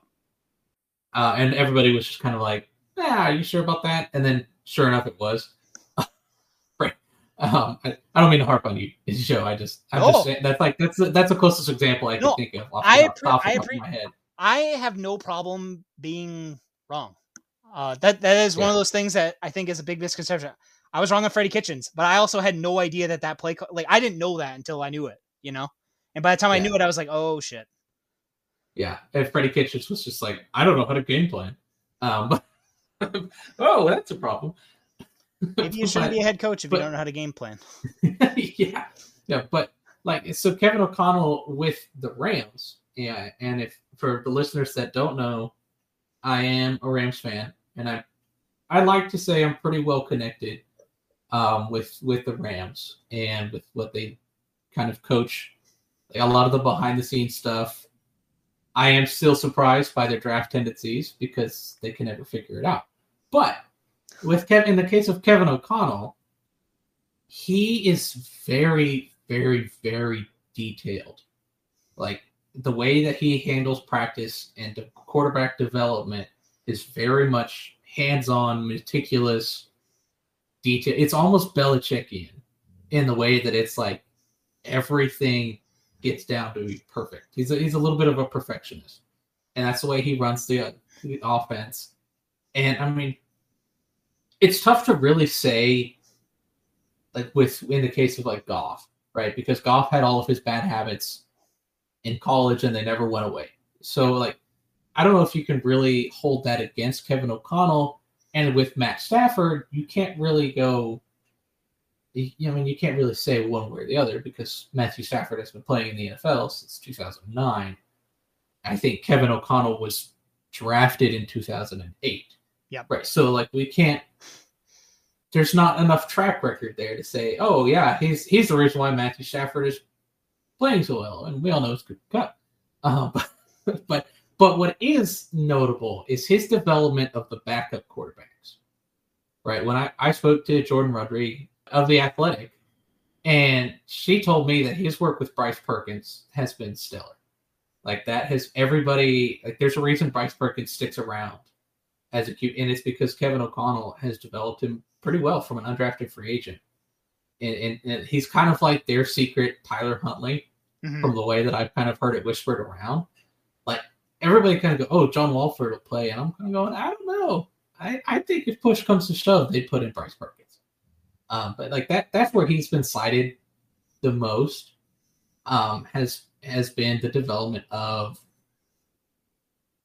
the backups essentially, and like keeping the game plan afloat. What's interesting to me is that when he showed up, the Rams' offense has shifted multiple times. So this year, it has shifted into a heavier personnel. Mhm. Like, and that to me is that's yeah, that's important because he troubleshoots the offense. That's Mhm. that's the other thing. It's he's he's that guy that comes in and he pokes everything and he kind of jabs it and goes, okay, this is the problem. This is how we fix it, and that's it. And that is super valuable for a guy like Sean McVay because Sean McVay is super high energy and it's just like, okay, we're gonna go, and he's like, yeah, this is what we're doing. This is what we're doing. Kevin O'Connell's kind of the guy coming behind, like, uh, okay, you know, you drop this, you, know, you drop this too. You, come on, like that's his role. that's what he does. He's like, he's like his caretaker almost with Sean McVay because Sean McVay is like a little kid sometimes. Um, but that so Kevin O'Connell from that aspect, but it's it's fun. I, I like I like the resume. I think he's an up and comer, which is why I'm a little higher on him, even though he's totally unproven. But it's it's still a, a concern, which is why he's six for me. I have him at six as well. Uh, for Yeah. basically, I did not know all of that. Uh, but again, I think what he has done based on what I know of from Washington and then the work he I knew about with the Rams, like what I knew about, I thought he makes sense as a candidate. Uh, you've seen the track record with other McVay assistants, which isn't to say again like that's not predictive, but that does signify that McVay does try and help his assistants be able to go on to be successful elsewhere. He coaches his coaches. Like that's that's what we're learning. Like there's an actual process at play there. And that's important. And I think that that does give you some hope that this guy could figure it out and he's played. I like that. I think the fact that he has that relatable experience, he's been a journeyman a bunch of places. So he he would be able to add that kind of relatability to the room. And and notably, if they need a young quarterback, you got a guy with a record of development Yep. of undrafted guys, right? I mean, like, I don't, I, I don't think people kind of understand how difficult it is to make guys who go undrafted into viable backup quarterbacks because it's not like Madden where it's like, oh, this guy's a 61 overall, but I don't care. Like, no, these guys are like actual backups. Like, they, there's developing guys into even that, just to making it into the league is a credit in and of itself. Um, If, if, if a guy so- has 90 arm strength, I can make him into a superstar. I'm just saying. Yeah. well, shit, Joe, they should hire you. Uh, but, but no, but like that to me is important because if they do have to onboard a rookie quarterback, whether it's this year or next year, um, that that could be something. And so that to me says a lot about Kevin O'Connell's chances and what he would bring to the table with Denver. But there's enough of like the okay, but what else does he have? Yeah. That kind of bothers me. No, same. And that's and that's why I have him at six. And Um, I I won't. would, I would like to interject yeah, here real quick because we're you know, we're- again we are like live recording this almost. Uh, they just completed their interview with Jonathan Gannon.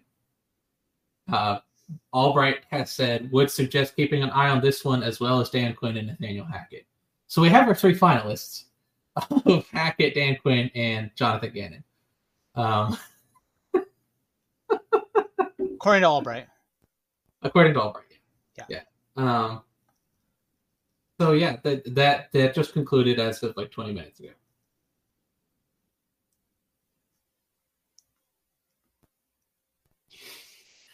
For for listeners who might be unaware of what the jump cut is right here, uh, Joe after after we just laughed. No, I after we it- kind of like shoved been- Gannon off to the side. I've been I've been thinking about this for a minute because again, I've I Jonathan Gannon and Dan Quinn are the two candidates that were on Allbright's original October list. Uh, of of the Broncos 10 candidates, those two were the two that were on Allbright's original list that was leaked in October that Allbright said he got from somebody who was in the room with the conversation with Peyton. Like that's what he said. Essentially, according to him, it came from the conversations with Peyton is what happened. And to me, if Jonathan Gannon and Dan Quinn are two of the three finalists, and again, I'm not saying they are, but if they are, to me, it suggests that this whole process was predetermined. And I don't like that. I, I just don't. It doesn't No. sit right with me. So I, I that's what I don't I don't I don't want to like get into this giant like tinfoil hat conspiracy with it, but it just like it's sittle it sits weird in my gut that It's this kind, it's a little doing like a kangaroo. It- it court play- kinda it- thing where well, it's it- like, it plays into this whole idea that it's just who you know. It doesn't really matter what you did because Jonathan Gannon's Yeah. resume is garbage. Like he hasn't yeah, done like shit. the- yeah. Oh, uh, Mike Klis tweeted out that the, the Eagles' defense improved in yards and points scored. So Woo. that's something. Um, Anyway. yeah, they, they were just bad everywhere else. But It, it is Anyway, what it- so- no, and, and I get it. Again, I like they're gonna they're gonna say the good things because he's a potential candidate. I just Jonathan Gannon to me is the weakest candidate on this list. He has not shown anything in terms of like as a defensive coordinator. He has not shown enough. I've talked to enough Eagles like reporters and fans. They thought he was going to get fired for very at various points this year. They thought he was not going to last the season. So the fact that he is a finalist, or if he is a finalist for the Broncos job, it points to a very flawed process, and and that's my concern. Um, but I don't want to like sidetrack us too far with that. That's just where I land on it. I don't feel right about it. Uh, my my my number five, my number five is Brian Callahan for all the same reasons that you mentioned, and I went back and forth on him quite a bit for all the reasons we've already discussed. So I don't really want to bog us down with it but I like him. He kind of seems like a younger Nathaniel Hackett in terms of the appeal. Um, because for me, Nathaniel Hackett, what's appealing about Nathaniel Hackett isn't necessarily the Aaron Rodgers connection. We'll get to that. It's everything else. Uh, and Brian Callahan kind of has a lot of like, you see the hints of that on his resume, but he's way more unproven. And the Cincinnati offense is as much Joe Burrow as it is anything the coaches are doing. So you, you kind of have concerns about that. Um, who is your number five? Dan Quinn. Dan Quinn. Okay. Yeah, the low, the lowest I could possibly continue to cite uh, unproven. And then, and then I personally don't like the idea of retreads. I know everybody's like, "Oh my god!" But look at Andy Reid, Bill Belichick. Yeah, okay. Just just find me Andy Reid or Bill Belichick. Just go do that for me. Um, like when you hire a guy that has already flunked as a head coach, because that's what he is. It's he flunked. I don't I don't like the second chance route after just a single year in a team that was totally undisciplined and completely collapsed. Like, yeah, the defense was great, but they were the third worst against motion this year. Do you really want to put that in the same division with Patrick Mahomes? No. Like that to me would be a huge, a huge red flag. And then like I'm I'm just of the opinion that I don't I don't like giving a retread that quickly. And I don't like the idea of giving a guy who didn't succeed because like at least Andy Reid and like Tom Coughlin succeeded previously. Dan Quinn kind of didn't. Dan Quinn got with Shanahan and then didn't do anything else after that. Um, and got memed, memed to death because he blew 14 leads. Um, and so I'm like, if your head coach is a, is a meme uh, for a bad reason, he's a meme. I don't. I, that just doesn't seem right to me. It doesn't sit well. I don't think I wouldn't like it. I didn't say this earlier, but I actually have Dan Quinn at seven for the same reasons. So Oh wow, Quinn- you had it even lower than I, I- did. Okay. I just, to me, again, like everything you mentioned, on top of my concerns about the process, I don't feel, I don't feel like if he gets hired, and again, I might be wrong. Again, it doesn't look like if he gets hired, it's based completely on merit. It looks like he's getting hired in part because George Paton already Yeah. knew him. And I, I that, that. that's what I that's think what that that bothers me. honestly, and, and the Like- hardest part about this, uh, as it pertains to Quinn and uh, Gannon, up until this point, whether I agree or disagree with things Paton's done, and again, I've tried to be very objective. I have been cautiously optimistic that all the reports about when he was hired are true because everybody spoke very, very glowingly when he was hired. So I've wanted to believe that he is this like A plus GM. If he's just hiring a buddy, uh, I don't know. I don't know about Yeah. that. Yeah, and and I'm gonna be hon- how much of what the Minnesota Vikings have done recently do you want to recreate? That's a whole nother like discussion. like because they already because they already brought in Pat Shurmur, who was the architect behind the offense that had the uh, Minneapolis Miracle, right? And they already tried that, and that didn't work out. So like, why would you why would you try and replicate something that just got everybody fired? I, I mean, like I get I get he's your buddy, but like that, there's there's really big like, you know how when people get back together with an ex, they're like, oh, I can I can fix him. I can fix him. I you know what? I, yeah, those flaws. I, I'll just ignore those. The rose-colored glasses look great. You know. It's funny how when you uh when you wear rose colored glasses, all the red flags just look like flags. flags. Yeah, yeah. That's pretty much what it is, right? With with hiring a buddy, and, and like again, we're not privy to the meetings, but like, it kind of seems like, oh, we have two guys who were named on a list before Fangio was even fired, and they're now two of the three names we're told to keep an eye on. And and and to be fair, and I want to be fair with this, that is according to one report as far as Gannon. Yeah. Uh and Yeah. and again, take it for what it's worth. Because the other part is Gannon on on paper, Gannon is by far the weakest candidate. So having him as a finalist also does prop up the other two. Like that that does net like Dan Quinn looks a lot better if you're comparing him to Jonathan Gannon. I'm I'm just gonna be honest. It looks a lot better. Like that whole list was like Dan Quinn and Jonathan Gannon, and then like Darrell Bevell, Yeah. Jason Garrett, like two guys that were obviously not going to pass the sniff test. No. right? That So- that like there's I just I just question, and and again this goes back to the blind faith kind of thing that we talked about earlier. Of can you really? It it just doesn't sit well. It doesn't. I am not somebody who gives anybody blind trust. That's not how I operate. I know that that's not popular according to fans because a lot of fans just want to believe. If you want to believe, you want to believe. I'm just saying, like I, I am skeptical by nature. Is it's just how I am. Um, so I do. I, I look at this and I kind of am concerned about where the Broncos are heading. I can't do anything about it. So let let's kind of the next guy on my list is Eric Bieniemy. Uh, all the things you mentioned, I I feel really queasy about it. I'm not. I think if you were to interview him, and this is why I think he is the last interview, if they have already decided on what they're doing, I think Eric Bieniemy is essentially a meeting to try and find out what's going on with the Chiefs. Um, officially, uh, I tweeted this out earlier today on Wednesday. Officially, Eric Bieniemy is only meeting with the Broncos. Uh, after I tweeted that out, I have spoken with a friend who is with the Chiefs or who is who knows the Chiefs backwards. Uh, unofficially, Eric Bieniemy is actually meeting with a, a couple other teams. Uh, he is scheduled to meet with the Vikings, Giants, and Jaguars before this is all done. But the belief is uh, him and GM candidate Ryan Poles are actually like a package deal, um, which means that the Broncos aren't really going to get him anyway. Uh, That's, but that's a surprise. yeah, but but So, wait, is he meeting with the Giants? Did you say the Giants? like like but below the surface, like essentially apparently a- apparently the Jaguars have already actually met with him. They met with him reported like according according to my source, uh, they met with him in week 18 in terms of like a Zoom a Zoom meeting type of thing. Uh, but yeah, they're supposed to meet with the Vikings and the Giants before everything's done. Because Um, Poles Poles was a finalist for the Giants job. Yep. Um, and but he's but the there's a couple other team. Eberflus is a finalist for I think the Jags and Bears.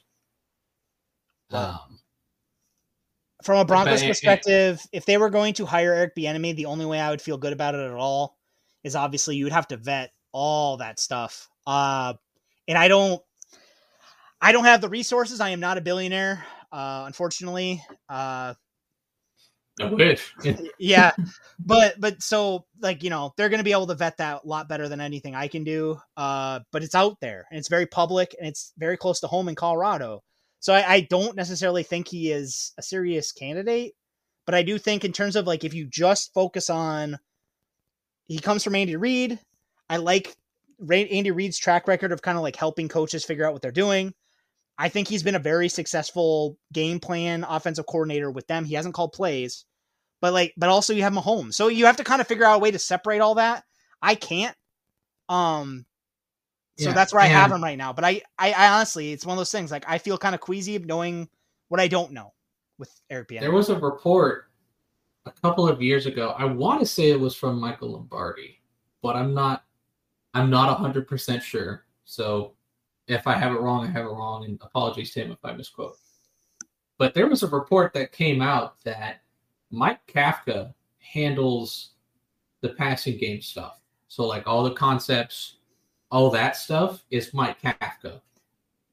And then Andy Reid kind of does the play calling, all the other duties and everything like that. So I'm like, what does he do for the Chief? That, that's what we don't know. We don't know.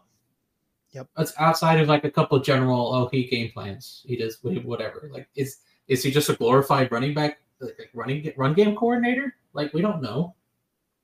Uh, I do and know that, that, all of that. I do know that if Eric Bieniemy gets hired somewhere else, Mike Kafka will be the offensive coordinator to replace him. Yeah. Like I'm completely confident that's what's going to happen. That, that that feels kind of like an open secret though. Honest, on, no, yeah, yeah, definitely. Honestly, I I'm kind of surprised that people aren't considering Mike Kafka for head coach. Like if you're going to interview uh, Luke Getsy, Mike Kafka has every bit the same. A, yeah, just as promising. Yeah, has has a and that that's what's kind of weird to me. But I I, I don't know. I I can't. I don't want to speak for this process, but just to kind of point out the elephant in the room, like Eric Bieniemy also kind of feels like he's their Rooney Rule candidate. Well, if we're if we're doing Rooney Rule, and that's honestly one of the things like the Broncos could hire a head coach tomorrow now that they've interviewed Jerod Mayo because Jerod Mayo was their second candidate of color. And Glenn. Yep. The the Broncos the Broncos have three diversity candidates like that would qualify as Rooney Rule candidates. Uh, Eric Bieniemy, Aaron Glenn, and Jerod Mayo. So I think you need I think you need to have I think two. Two, yeah, and they've interviewed now. and they've yeah. interviewed Glenn and, Mayo. Three. Yep, and they'll have three by two Friday. Uh, um, who's your fourth? To, to, me, I guess. So my fourth, my fourth was Kellen Moore. Okay. Um, my fourth, yeah, yeah. This is going to sound a little weird considering that we talked about Getsy earlier, and like Getsy has no proof, and like a, but Kellen Moore, 2019 and 2020 did great. His first couple years were phenomenal especially when you have the fact that he didn't have Dak Prescott in 2020. and He had Andy Dalton, who we all know is bad. Uh, Ben, ben DiNucci and Garrett Gilbert, and still had the offense like afloat with a really terrible defense that put them in awful spots the last couple of years. And then this year, there wasn't enough adjustment to what they were running, and that doomed them in the in the playoffs. Ultimately, is what is what killed them more than anything. And then we have that random quarterback draw with 14 seconds at zero time. So I'm like, oh well, it was that Mike McCarthy? Was that Kellen Moore? Some people some people blame it on Mike McCarthy, but if Kellen Moore calls the plays, then who's at fault, right? And so like we just to me, I need to see an adjustment from Kellen Moore. Right? Because it felt like they they were too static and they were reliant on Dak Prescott just going up there getting just, out of it. Yeah, getting them every yeah. And then once the run game declined, they still kept trying to make it work, and it didn't because Zeke played with a partially torn PCL. I believe the offensive line wasn't. It kind of fell apart a little bit at the end of the season. There, Dak got hurt after the, I think it was a calf injury. Um, so like, like little things like that that give me enough pause because like the offense, like if if they had hired Kellen Moore in like October, which would never happen, obviously, but like if they had hired him then, I'd been like full sail because we have two and a half years of, you know, okay, this is pretty good what we're seeing. But then it really fell apart at the end, and it's just enough for me to kind of go. Uh, I feel I, that. I, I don't know. Yeah, but I, there's something about Kellen Moore. I think he'll be really good. I think he'll be an excellent coach further down the line. For But he's a little he's a little young. for me, I have Kellen Moore as my number three. I actually moved him down a spot uh, because of that playoff game. Okay. Uh, just because the playoff game and then PFF Seth Galina, uh, friend of the pod, Seth Galina, uh, has Yeah.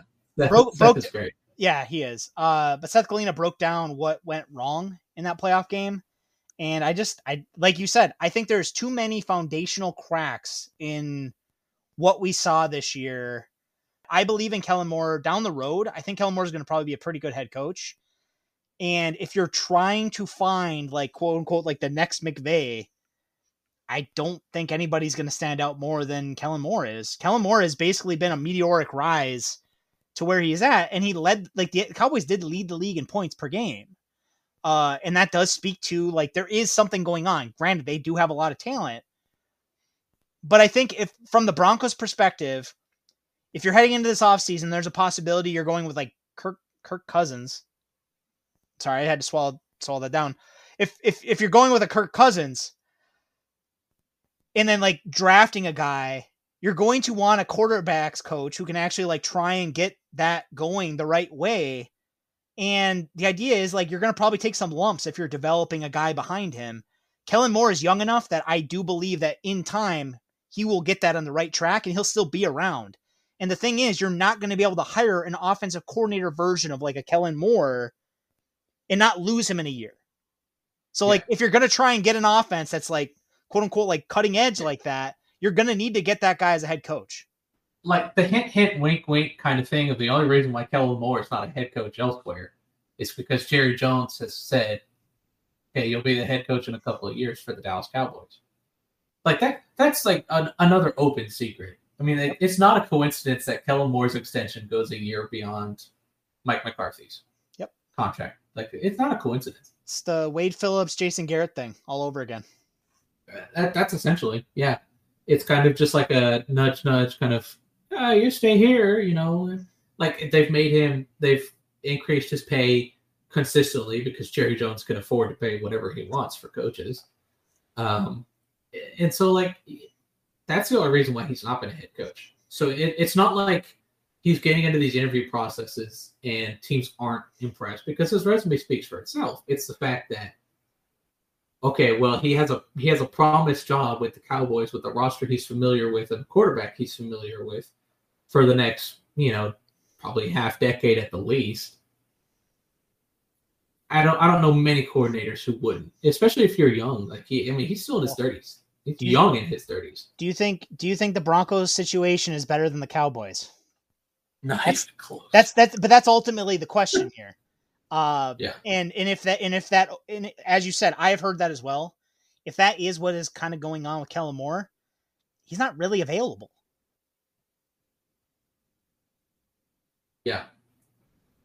So who's your number that who's your number 3? Getsy. Getsy. Okay. Tell Yeah. me tell me This why I'm is- wrong about Getsy. This is a gut feeling, straight up gut feeling. And listen, I'm a fat guy. I, my gut is never wrong. Okay, listen. listen, listen, and, let, and Quinn Meinerz is nicknamed the gut. We'll go with it, right? When when you look at Getsy's profile, everything about what he has done screams to me Sean McVay. Like I, I, I truth be told, I think in three years, three years, he's a head coach, and they they make the playoffs pretty quickly. Like, like I, I think Luke Getsy is that kind of dude. I, I agree with you. I think he's an offensive coordinator first. Yeah. But when you look at his track record of resume, you have proven development, you have successful offenses, You do. you have a great coaching tree, You do. and and, and like he checks off every box. To me, like it just, yeah, I'd like to see him call plays. We've seen his offenses be successful previously, but not in the NFL. Mhm. Sure, but I I, there's no reason in his resume for me to think that he wouldn't be successful calling plays.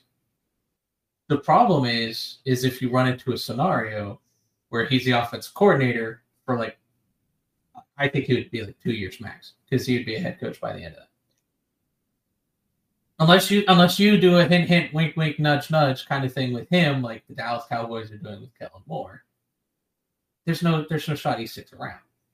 So, but like when you look at everything he's done from developing Corey Davis right at, at Western Michigan to developing Davante Adams to working with the Packers on their third down calls to um, working with I mean like you look at the resume he's worked with too and the coaches he's worked with the fact that every year when he was at IUP their offense was stellar and improved.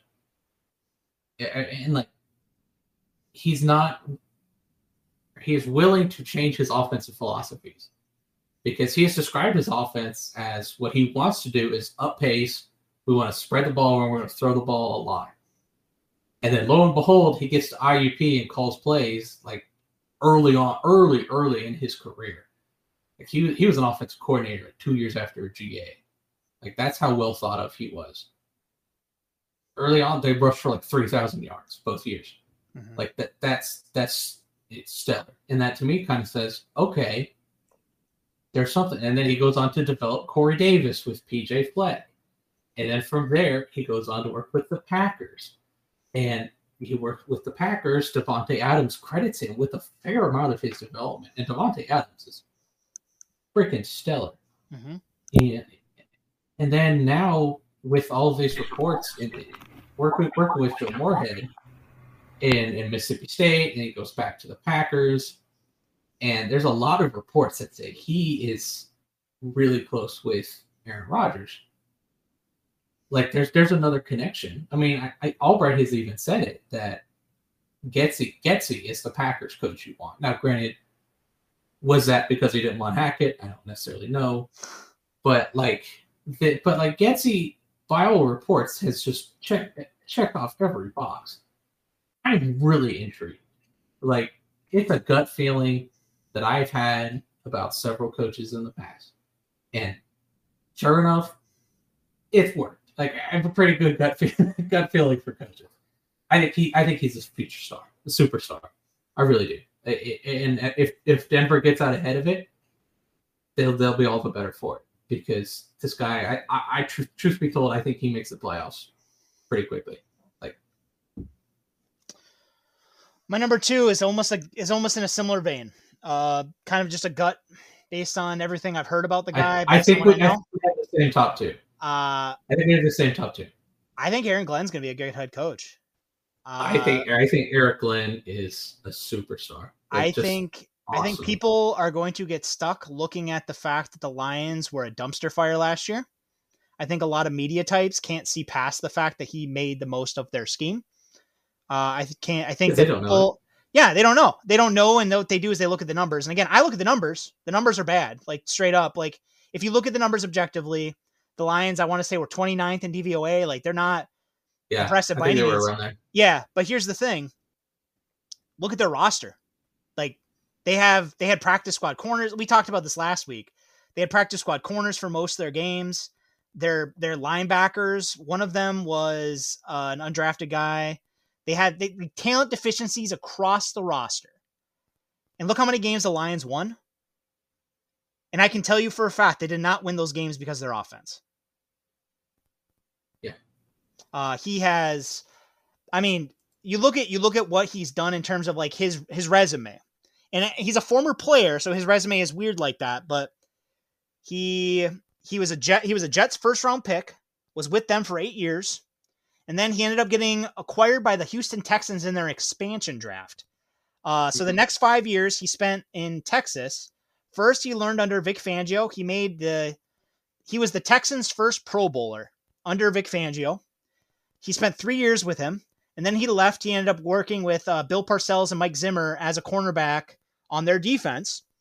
Uh, and then after he retired from playing, he actually became a general manager of the Houston Stallions uh, before he ended up becoming an NFL coach. And then he spent most of his time as an NFL coach learning under Dennis Allen. Dennis Allen, like I know Broncos fans kind of remember him scornfully because he left Denver and went to Oakland, and then then you know we forget about him because he disappeared. But he's actually been a really good defensive coordinator for the Saints for a while. So a guy learning under him is not a bad thing by any means. Uh, but what really stands out to me about Aaron Glenn's resume is he worked in a split field defense. He has worked in a man heavy defense. He's worked at he he he has the kind of ex- experience to draw from across the board. And I think you saw that with the Lions. Uh, people I've talked yeah. to who cover the Lions, he did not want to be as zone heavy as he became this year. He just knew he didn't have the personnel to do anything else. So in a way, it's like Gannon, except he was actually sort of making the most of his roster instead of allowing quarterbacks to make history on his roster. Yeah, and and the thing with Glenn that stands out as well with all that is the development of players. Yeah, under his scheme. Now, I do want to touch.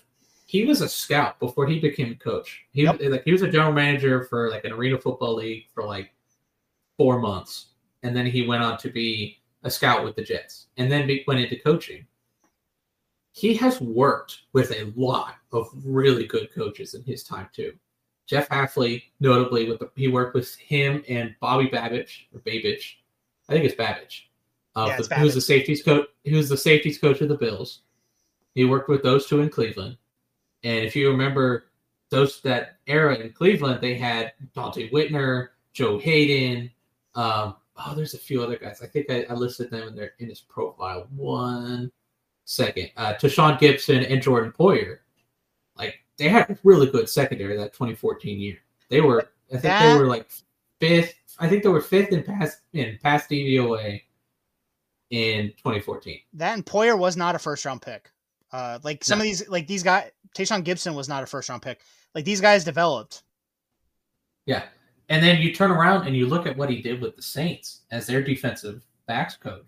Yep. I mean, yeah, Marshon Lattimore was really good, but he's turned he's helped Marshon Lattimore become an All Pro Marcus Williams, Cha- Chauncey Gardner Johnson, or or CD Dews, you know, or whatever you want to whatever you want to call it. PJ Williams, uh, like every like all their DBs that have made that offense be able or defense be as successful as it is, it's Aaron Glenn. Like he's he's stellar. And then you look at Detroit. Those guys developed this year. Like all those young guys, they started two undrafted free agents at corner, and they played phenomenal. Like AJ Parker was great. Jerry Jacobs, I thought was like a, a gem, like a, a budding gem that was kind of like getting ready to explode before he unfortunately got hurt against the Broncos. But like that that rookie class was part of the reason why I was like, this is they they've got something going in Detroit. And like you look at everywhere. Like that whole staff has been assembled from players, pretty much. And it's going it's going to succeed. Dan Campbell is going to turn it around and win games with Detroit. And if you're wanting a high energy, high leadership kind of guy, give me everything about that Detroit Lions team. Like because I, I think any any chance you can get into that, go for it. And Aaron Glenn, like he, just checks every box. And I think he he's he's he's young, but he's already proven as a coach. He's proven he can develop guys. He's proven he can manage guys. He's proven he can lead. What more do you want from him? Like, okay, yes, if you're going to be silly and just look at, oh my gosh, they were, you know, total yards per game because I'm a moron and don't know how to use stats. Like, they might not have scored great, but when you look at how they did schematically, like they adjusted several times. The thing, and like the thing what that, he wants to do fits those personnel so well the thing to me when you look at coaching and you dig into the numbers is you have to look at the numbers, but then you have to look at the numbers relative to what your expectations were.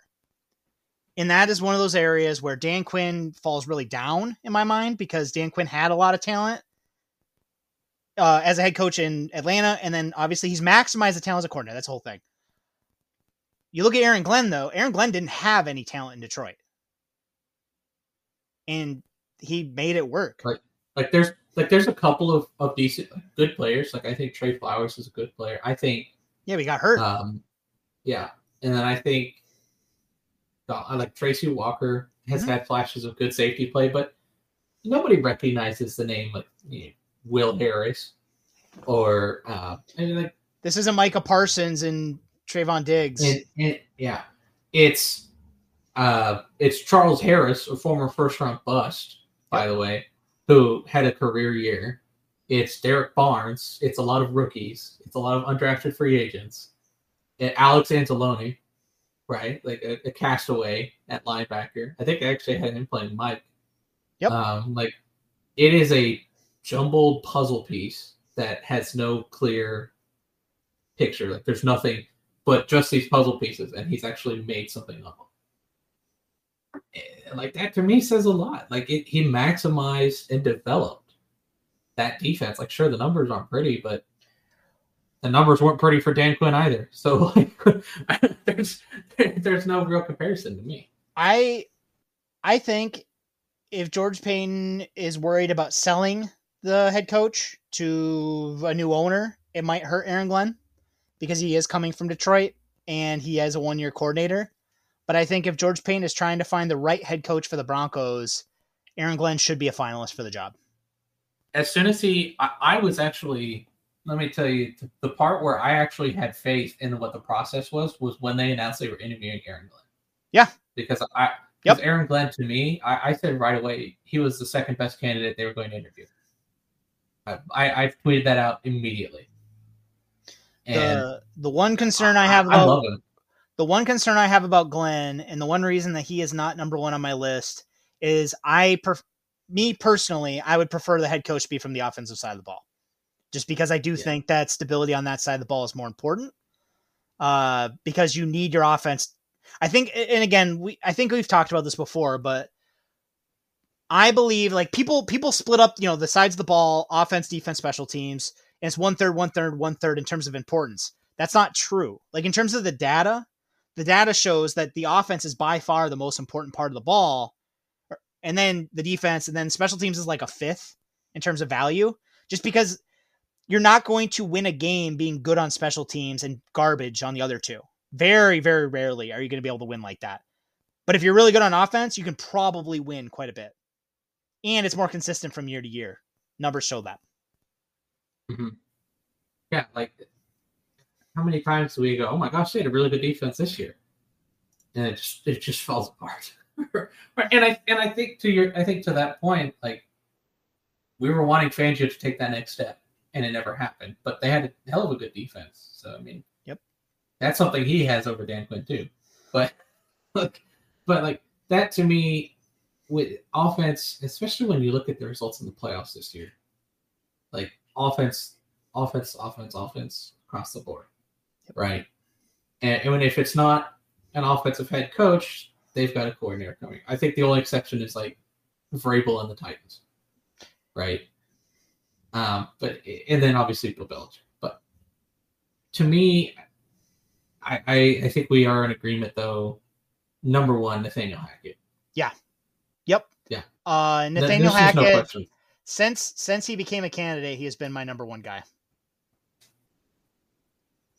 Uh, and again, we talked about this last week, so like I don't to rehash a little bit of it. Uh, he's 42 years old. He's been a coordinator three times. He made Blake Bortles lead a top 13 scoring offense. Uh, I think that says a lot. That offense was good enough to get to the AFC Championship game, which says a lot. I understand that like the bottom fell out otherwise, but it's also it was Blake fucking Bortles. Like Blake Bortles is Jacksonville's Drew Lock. Oh man, that I actually feel like that's a little bit of an insult to Drew Lock. Truth be told, like, like Blake Bortles was was awful, He's the boat. and like, yeah, he really was. And even even listen, even Sean McVay couldn't fix Blake Bortles. That's how you know something is is up, right? I mean, Aaron But, like- Rodgers, they they brought Blake Bortles in to the Packers at one point, and I don't think it's a coincidence that uh, a couple weeks ago, Aaron Rodgers said that what Nathaniel Hackett did in 2017 was quote unquote magical. yeah, it was a miracle or something like that. Yeah.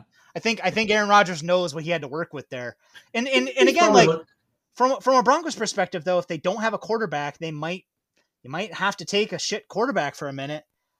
Having a guy who can squeeze that much production Yeah, out of a Blake Bortles, or at least be relatively competent with like an EJ Manuel. like that says a lot to me, and that speaks more to me. Yeah. I understand that Aaron Rodgers may very well not end up in Denver, and I think a lot of fans are hoping that a Nathaniel Hackett hire means Aaron Rodgers is coming. I get it. I don't. I'm not counting on it, and I think it's foolish to count on that. And I think if Nathaniel Hackett is the hire, that is going to be heavily implied in the way they sell him. But I also think that that is going to be a little bit of spin. Like no one really knows if Rodgers is leaving Green Bay yet. Uh, but that said, Nathaniel Hackett without Aaron Rodgers is a very strong candidate. That's that's what is weird to me is I don't I don't know if I'm going to say that, but like it came out that like oh it, there's question marks about his offense away from that 2017 Blake Bortles. I'm like yeah okay you want to talk because he set records in college with Ryan freaking Nassib Yep. at quarterback and an offense that he contrived two weeks before the season started, by the way. And then he goes on to Buffalo, where with working with a 33 year old Kyle Orton, he has him throw for over 3,000 yards in 12 games. And they're like second in rushing one year.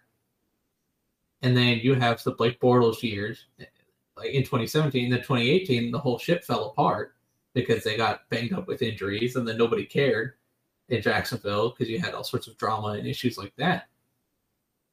And but like like the man has had successful offenses like virtually everywhere. Like I don't understand where this question came up from. Oh well, his offenses have been bad. Like no, just because they weren't top five. I mean, holy crap, they had EJ Manuel and Kyle freaking Orton. But this is one of those things too where the double speak starts to really to me, I don't take a lot of those kind of reports seriously just because you know it's bullshit. Uh, and honestly, I think that's like the the key word of this podcast is bullshit because there is there's so Yeah. much of it. But but if your if your biggest complaint about Nathaniel Hackett is that he did not have a top five offense everywhere, and then you turn around and say that Dan Quinn did fine without Kyle Shanahan, you're lying. You're, you're just straight up. Yeah. You're you're straight you're, you're, purposefully misleading people with the way you're reporting things. And, and again, like kudos to you. If you that's what you want to do. I don't take you Yeah. seriously at all, and that's why Because because like, because you're just bullshitting people for your own agenda. Yeah, and like Hackett overachieved with results. And like Yes. uh, Allbright, Allbright shot it back to me that he he brought in Kyle Orton uh, in 2014, and then sure enough had success with Kyle Orton. So that is kind of irrelevant. Um, and then I mean, like Kyle Orton had almost a career year in 12 games. If he played the full year, he probably would have had a career year in terms of, in, in terms of statistics. And then he brought in Cody Kessler with him to Jacksonville in 2018. Yeah, his other quarterback was Blake Bortles. I don't care who he brings in as a backup when he has Blake Bortles as a starting quarterback. Like I, I don't see how that's a negative. So this this like when you have the success he has, the willingness to adapt your offense, the willing the high energy, everybody everywhere has talked is raved about Hackett. From people in Green Bay to people in Buffalo to people in Jacksonville. Er- Like Hackett Hackett was loved. I mean Eric Wood has talked about it, the Buffalo longtime Bills center, how he and Hackett just hit it off, you know, like two buddies, like two peas in a pod. He just raves about Hackett and like the high energy. If you look at all the boxes that George Paton said in his press conference, It fits him. there's not a single one that doesn't fit Hackett. Yep. And, and that that to me says volumes about who he is as a coach. And it's it's a little bizarre to me that like my only concern I guess is that like he's not being viewed as a finalist elsewhere. But that shouldn't I don't know if that necessarily should stop Denver from hiring him. If if other teams are going, well, okay, it's kind of like maybe Hackett in Denver, then we'll kind of back off and go elsewhere. But that, and then obviously you have the ties with Aaron Rodgers. Again, he's in charge of their red zone offense. They were number one in the red zone last year. They're I think sixth this year Mhm. in terms of red zone scoring, and that could probably be directly tied to the fact of you know just injuries. Um, and like, there's nothing in his resume that doesn't suggest he wouldn't be a good head coaching candidate. Like, sure, he's not he's not proven he could lead as a head coach, but neither has any coordinator ever. So, like, the the reason that's- the reason that argument falls so flat for me is if that's the biggest argument against nine of these coaches, then why didn't you uh, why didn't you interview more head coaches? Yeah. Like, and, and again, I. uh, And again, that might not even be an argument. I just, I, I just know that that is one of those things where you start to question the process when, if your number one thing was leadership, but the only way you're going to be able to prove leadership is because you were a head coach, then why aren't you talking to the other head coaches? Because there's a lot of them out Yeah. there. Both the Bears and the Jaguars are interviewing as many candidates as the Broncos are, and half of their candidate list is former head coaches. I'm not necessarily saying that's better or worse, but it looks like they're looking for a for Yeah. a head coach. Yeah, I, I to me, I I like the fact that Denver went with so many young guys. I do too. But if but if but if the whole reason why, and again, this is like tinfoil Yeah. hat conspiracy. If the whole reason is so they can say, well, Dan Quinn was the most experienced, then it doesn't matter. It's irrelevant that they went after those guys. Yeah. Uh, so quick because I, I know I'm keeping you. What would your ideal offseason look like? And this is like you know broad strokes macro look. Uh, so head coach. I think we both agree Nathaniel Hackett's the ideal head coach. Yeah. Just, I mean, obvi- obviously, the ideal head coach would be if they just traded for Sean, like Sean Payton, but that's not going to happen. So, I, I mean, hey, you know, half of the early half of this year, people in San Francisco wanted Kyle Shanahan fired. I would yeah, I would take Kyle Shanahan over any of the ten candidates Denver has. yeah. I I cut off my pinky to cover Kyle. Shan- no, I'm, I'm kidding. But like, but but like seriously, I, I would love Kyle Shanahan uh, in Denver. I think he would just kill it in Denver, Same. like he like he is in San Fran. Um, but but like, ideally, without naming names, because obviously, like 101 is you get Rodgers. Yes. I don't think that's happening. Like that's just a gut feeling. I've never really thought that Rodgers was coming. I still like until I see it happen. I don't. I, I don't Yeah, know I- if I would buy it. I don't believe Like- I, I don't like- I don't blame you at all. And then like Russell Wilson is 102. I don't think he's leaving Seattle. My thing with Russell Wilson, and this is one of those things why I am very skeptical.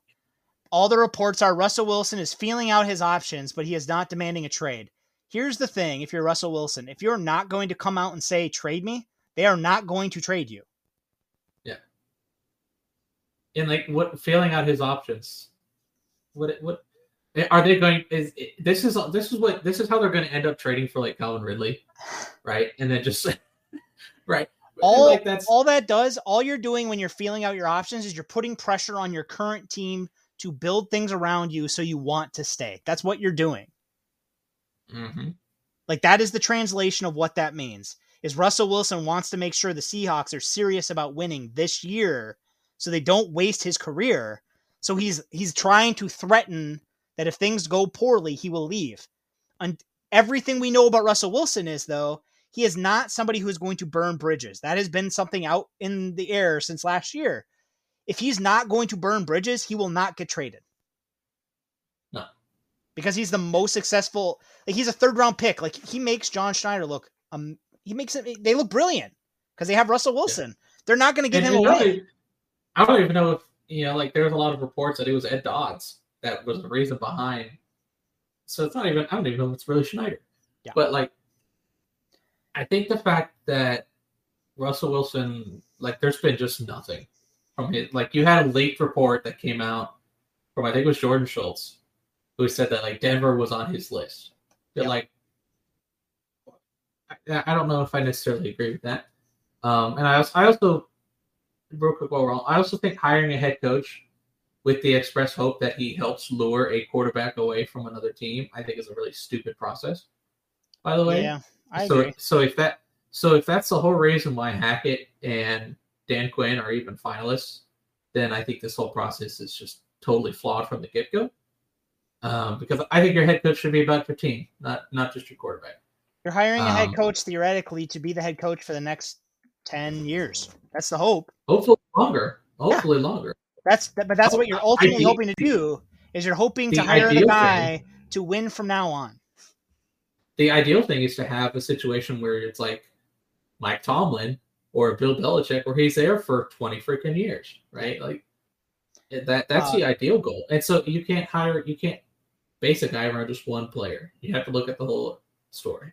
Is there any major free agents or trade candidates that you are kind of hoping land in Denver this year? So there's a couple. It's like obviously if they're wanting to figure out the pass rush, there's a few guys. I know Denver fans are going to just claim. I, I've seen a lot of people clamoring for Brandon Scherff. I don't believe that's going to happen. That's not going to happen. It's not even. It's not no, even a little bit realistic based on what they've invested no. in the offensive line. Yeah. Um. Ideally, if they do get Rodgers, they pull in Davante Adams too. Um, I don't think that's realistic because I don't think they're getting Rodgers.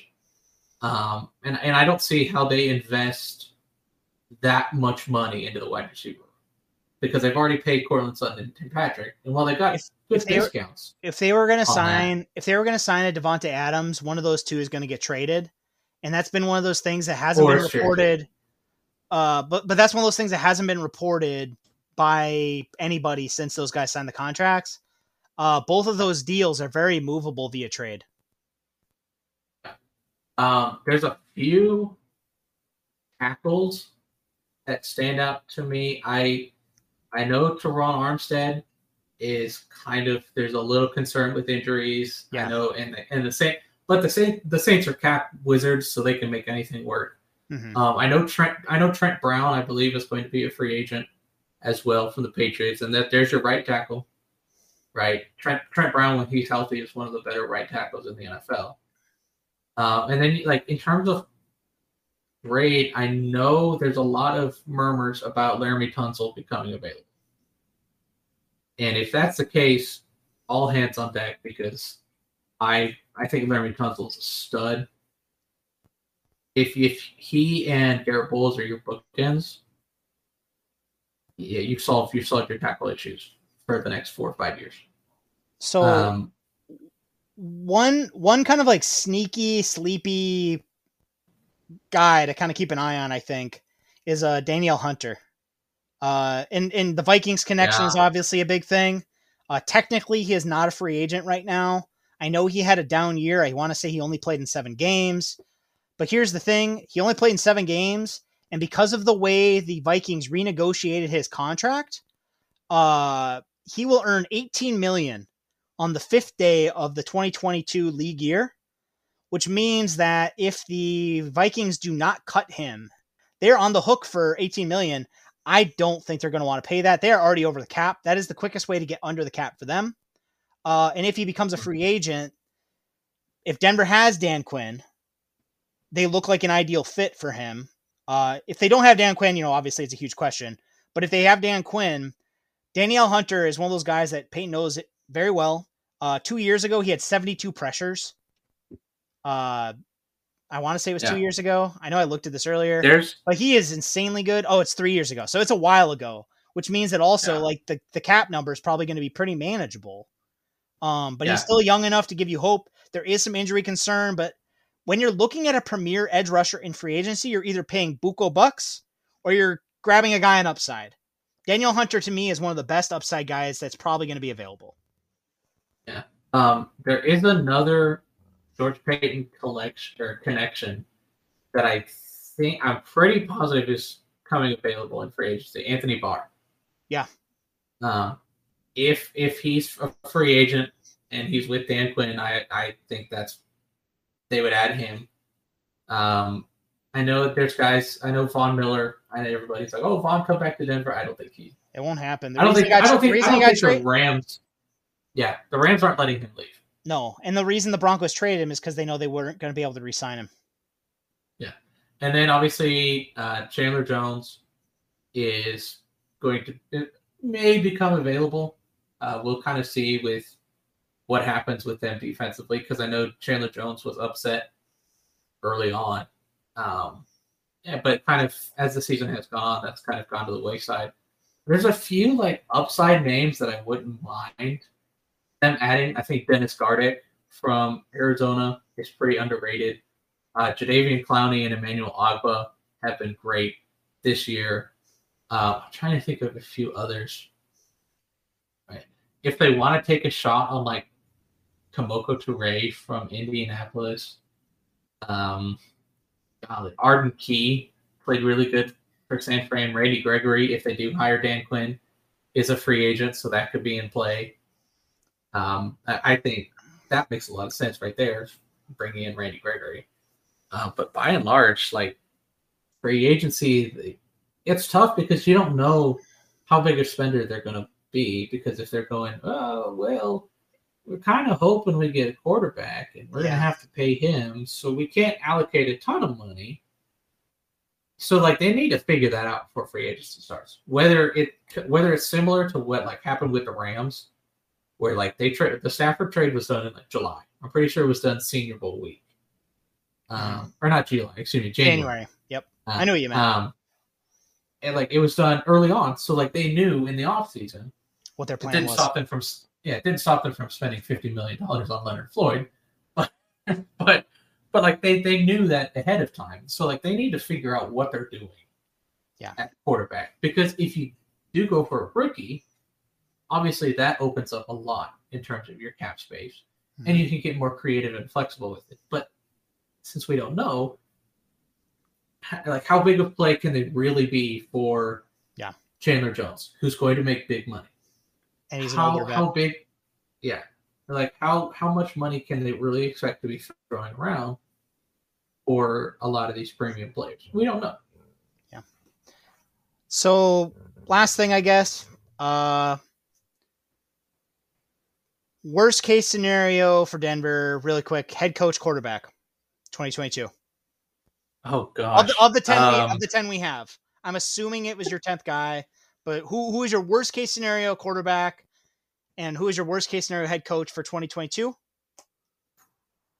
you know Realistic. There's a lot of worst, names. Worst There- realistic candidate on the list, guys. We know worst worst realistic quarterback i can go ahead kind of say it's if they end up with like kirk cousins or jimmy garoppolo Okay.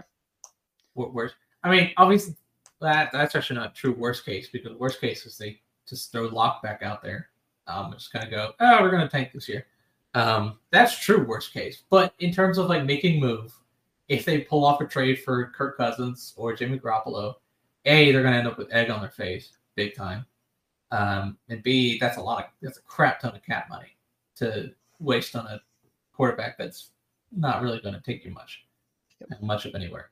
Um, worst case head coach. Without, honestly, truthfully, I think worst case head coach is probably Gannon, just because like, I mean, holy crap, if he keeps some of the staff around that he knows, and the De- the Denver offense has to change or defense has to change. We have no idea what his offensive plan is. Like, sure, he's an up and comer, but we don't, I don't know anything multiple times. positive about him. So I agree with you on Gannon because multiple times last year, I had different friends with the Eagles that I talked to that basically said, "We don't know what his system is. He doesn't. He's just Yeah. trying to figure stuff out." Yeah, Uh, he, and- he said he said he doesn't have a scheme. Yeah. that's his that's his excuse. He doesn't have a, a scheme. And then in terms of worst case from a quarterback standpoint, I am I lean towards what you think uh, in terms of Jimmy G and Kirk Cousins for the same reason in that I don't think either of them are anywhere near as good as their pay is going to dictate. I hate the idea of trading a day two or like multiple day two type picks to get them for a year. I think that's a waste. I think it's a scared move that a GM makes if he thinks he's going to get fired. Uh, honestly, best case scenario, if you can't get Rodgers or Wilson to me, is and again, this will not happen. I would be shocked. Uh, but best case scenario for me is game the draft. Trade down, pick up a 2023 first if you can. Do what you can to suck through the year. I mean, if that means Jimmy G, Kirk Cousins, but you trade it down to do it, I can get on board with that because like you have a plan beyond them. Uh but I think if they're if they're gonna miss on the two big guys, you need to figure out what you can do to get into the quarterback derby in 2023. If you don't do that, you're going to stay on the quarterback carousel. And we have Yeah. seen what that's done for six years now. I wouldn't mind. So like if if we're talking like a mid scenario, right? Like this is a middle ground where it's not the worst case scenario, but it's not ideal. I wouldn't mind if they like franchise tag Teddy Bridgewater or sign him to like a one year deal, whatever, with like a lot of guaranteed money to keep him. And then like day two of the draft, they they bring in like a, a Kaleb Eleby or a Bailey Zappe or like some of these younger guys that you're just kind of like, yeah, okay, you know what? They're fun. They could be something. I have a I have a coach buddy. I have a coach buddy who said, knowing what this quarterback class looks like, why wouldn't it make sense to just take three mobile guys later in the draft, throw them all out there, and just try it for a year because you know you're probably not keeping any of them anyway. I know no one will do yeah. that. GMs will not do that because the NFL is about keeping your job. And if you're going to veer that hard left, you're probably going to get fired at the end of the year because people will revolt. Uh, yeah. But but I do think like in in a like in a think tank type of way, it makes sense with where the Broncos are at right now because the one thing about this quarterback class, and I think this is a good place to end. The one place with this quarterback class we're getting to is all the first round guys are realistically second round guys, but they're getting pushed up. But in terms of like the actual overall number of quarterback prospects in this draft, there's a lot. So it doesn't hurt to take a swing on a later guy that you think might have a chance because he might have a chance. Um, the problem is don't overinvest in that guy. Yeah, uh, to me, I ideally the, the, the two sleeper, and they're not even really sleepers. They're just they're just not the big name guys of Eleby and Zappe. I just think why not? Like, you know what? These kids are talented. Let them go. Just see what see what they do. Because like at some point, if what you're doing with Teddy Bridgewater isn't working, you you need a bridge to the next year. And if it if this young guy works, then he works, and you've hit on a third round pick, and you look so smart. If you land if you land a quarterback outside of round one, you look like a dadgum genius, right? It does it does not matter if you miss every other pick. as long as you find as long as you hit on that quarterback, it it never matters to the public, right? And, and if it doesn't work, guess what? You spend a third round pick on a quarterback you can be you could be praised for going, yeah, you know what? I, he at least had the foresight to, to try and swing. Because I'm I'm of the opinion that you swing often for quarterbacks until you have. Yeah, me too. But so yeah. So here is hoping that the, here's hoping that the next time we chat, uh, Nathaniel Hackett is the as the Broncos head coach. He left the Packers uh, after they got knocked out of the playoffs, or or you know the other scenario is hopefully next time we talk, the Broncos are still in the middle of a head coaching search because the Packers are still in the playoffs, and we know that that's what's happening. Uh, but it was fun. Thanks for chatting with yeah. me, guys. Again, if you do not already follow AJ on Twitter, go do it. He is at AJ Draft Scout. Go read his stuff at Mile High Report. Uh, and yeah, we'll see you guys next time. Go Broncos.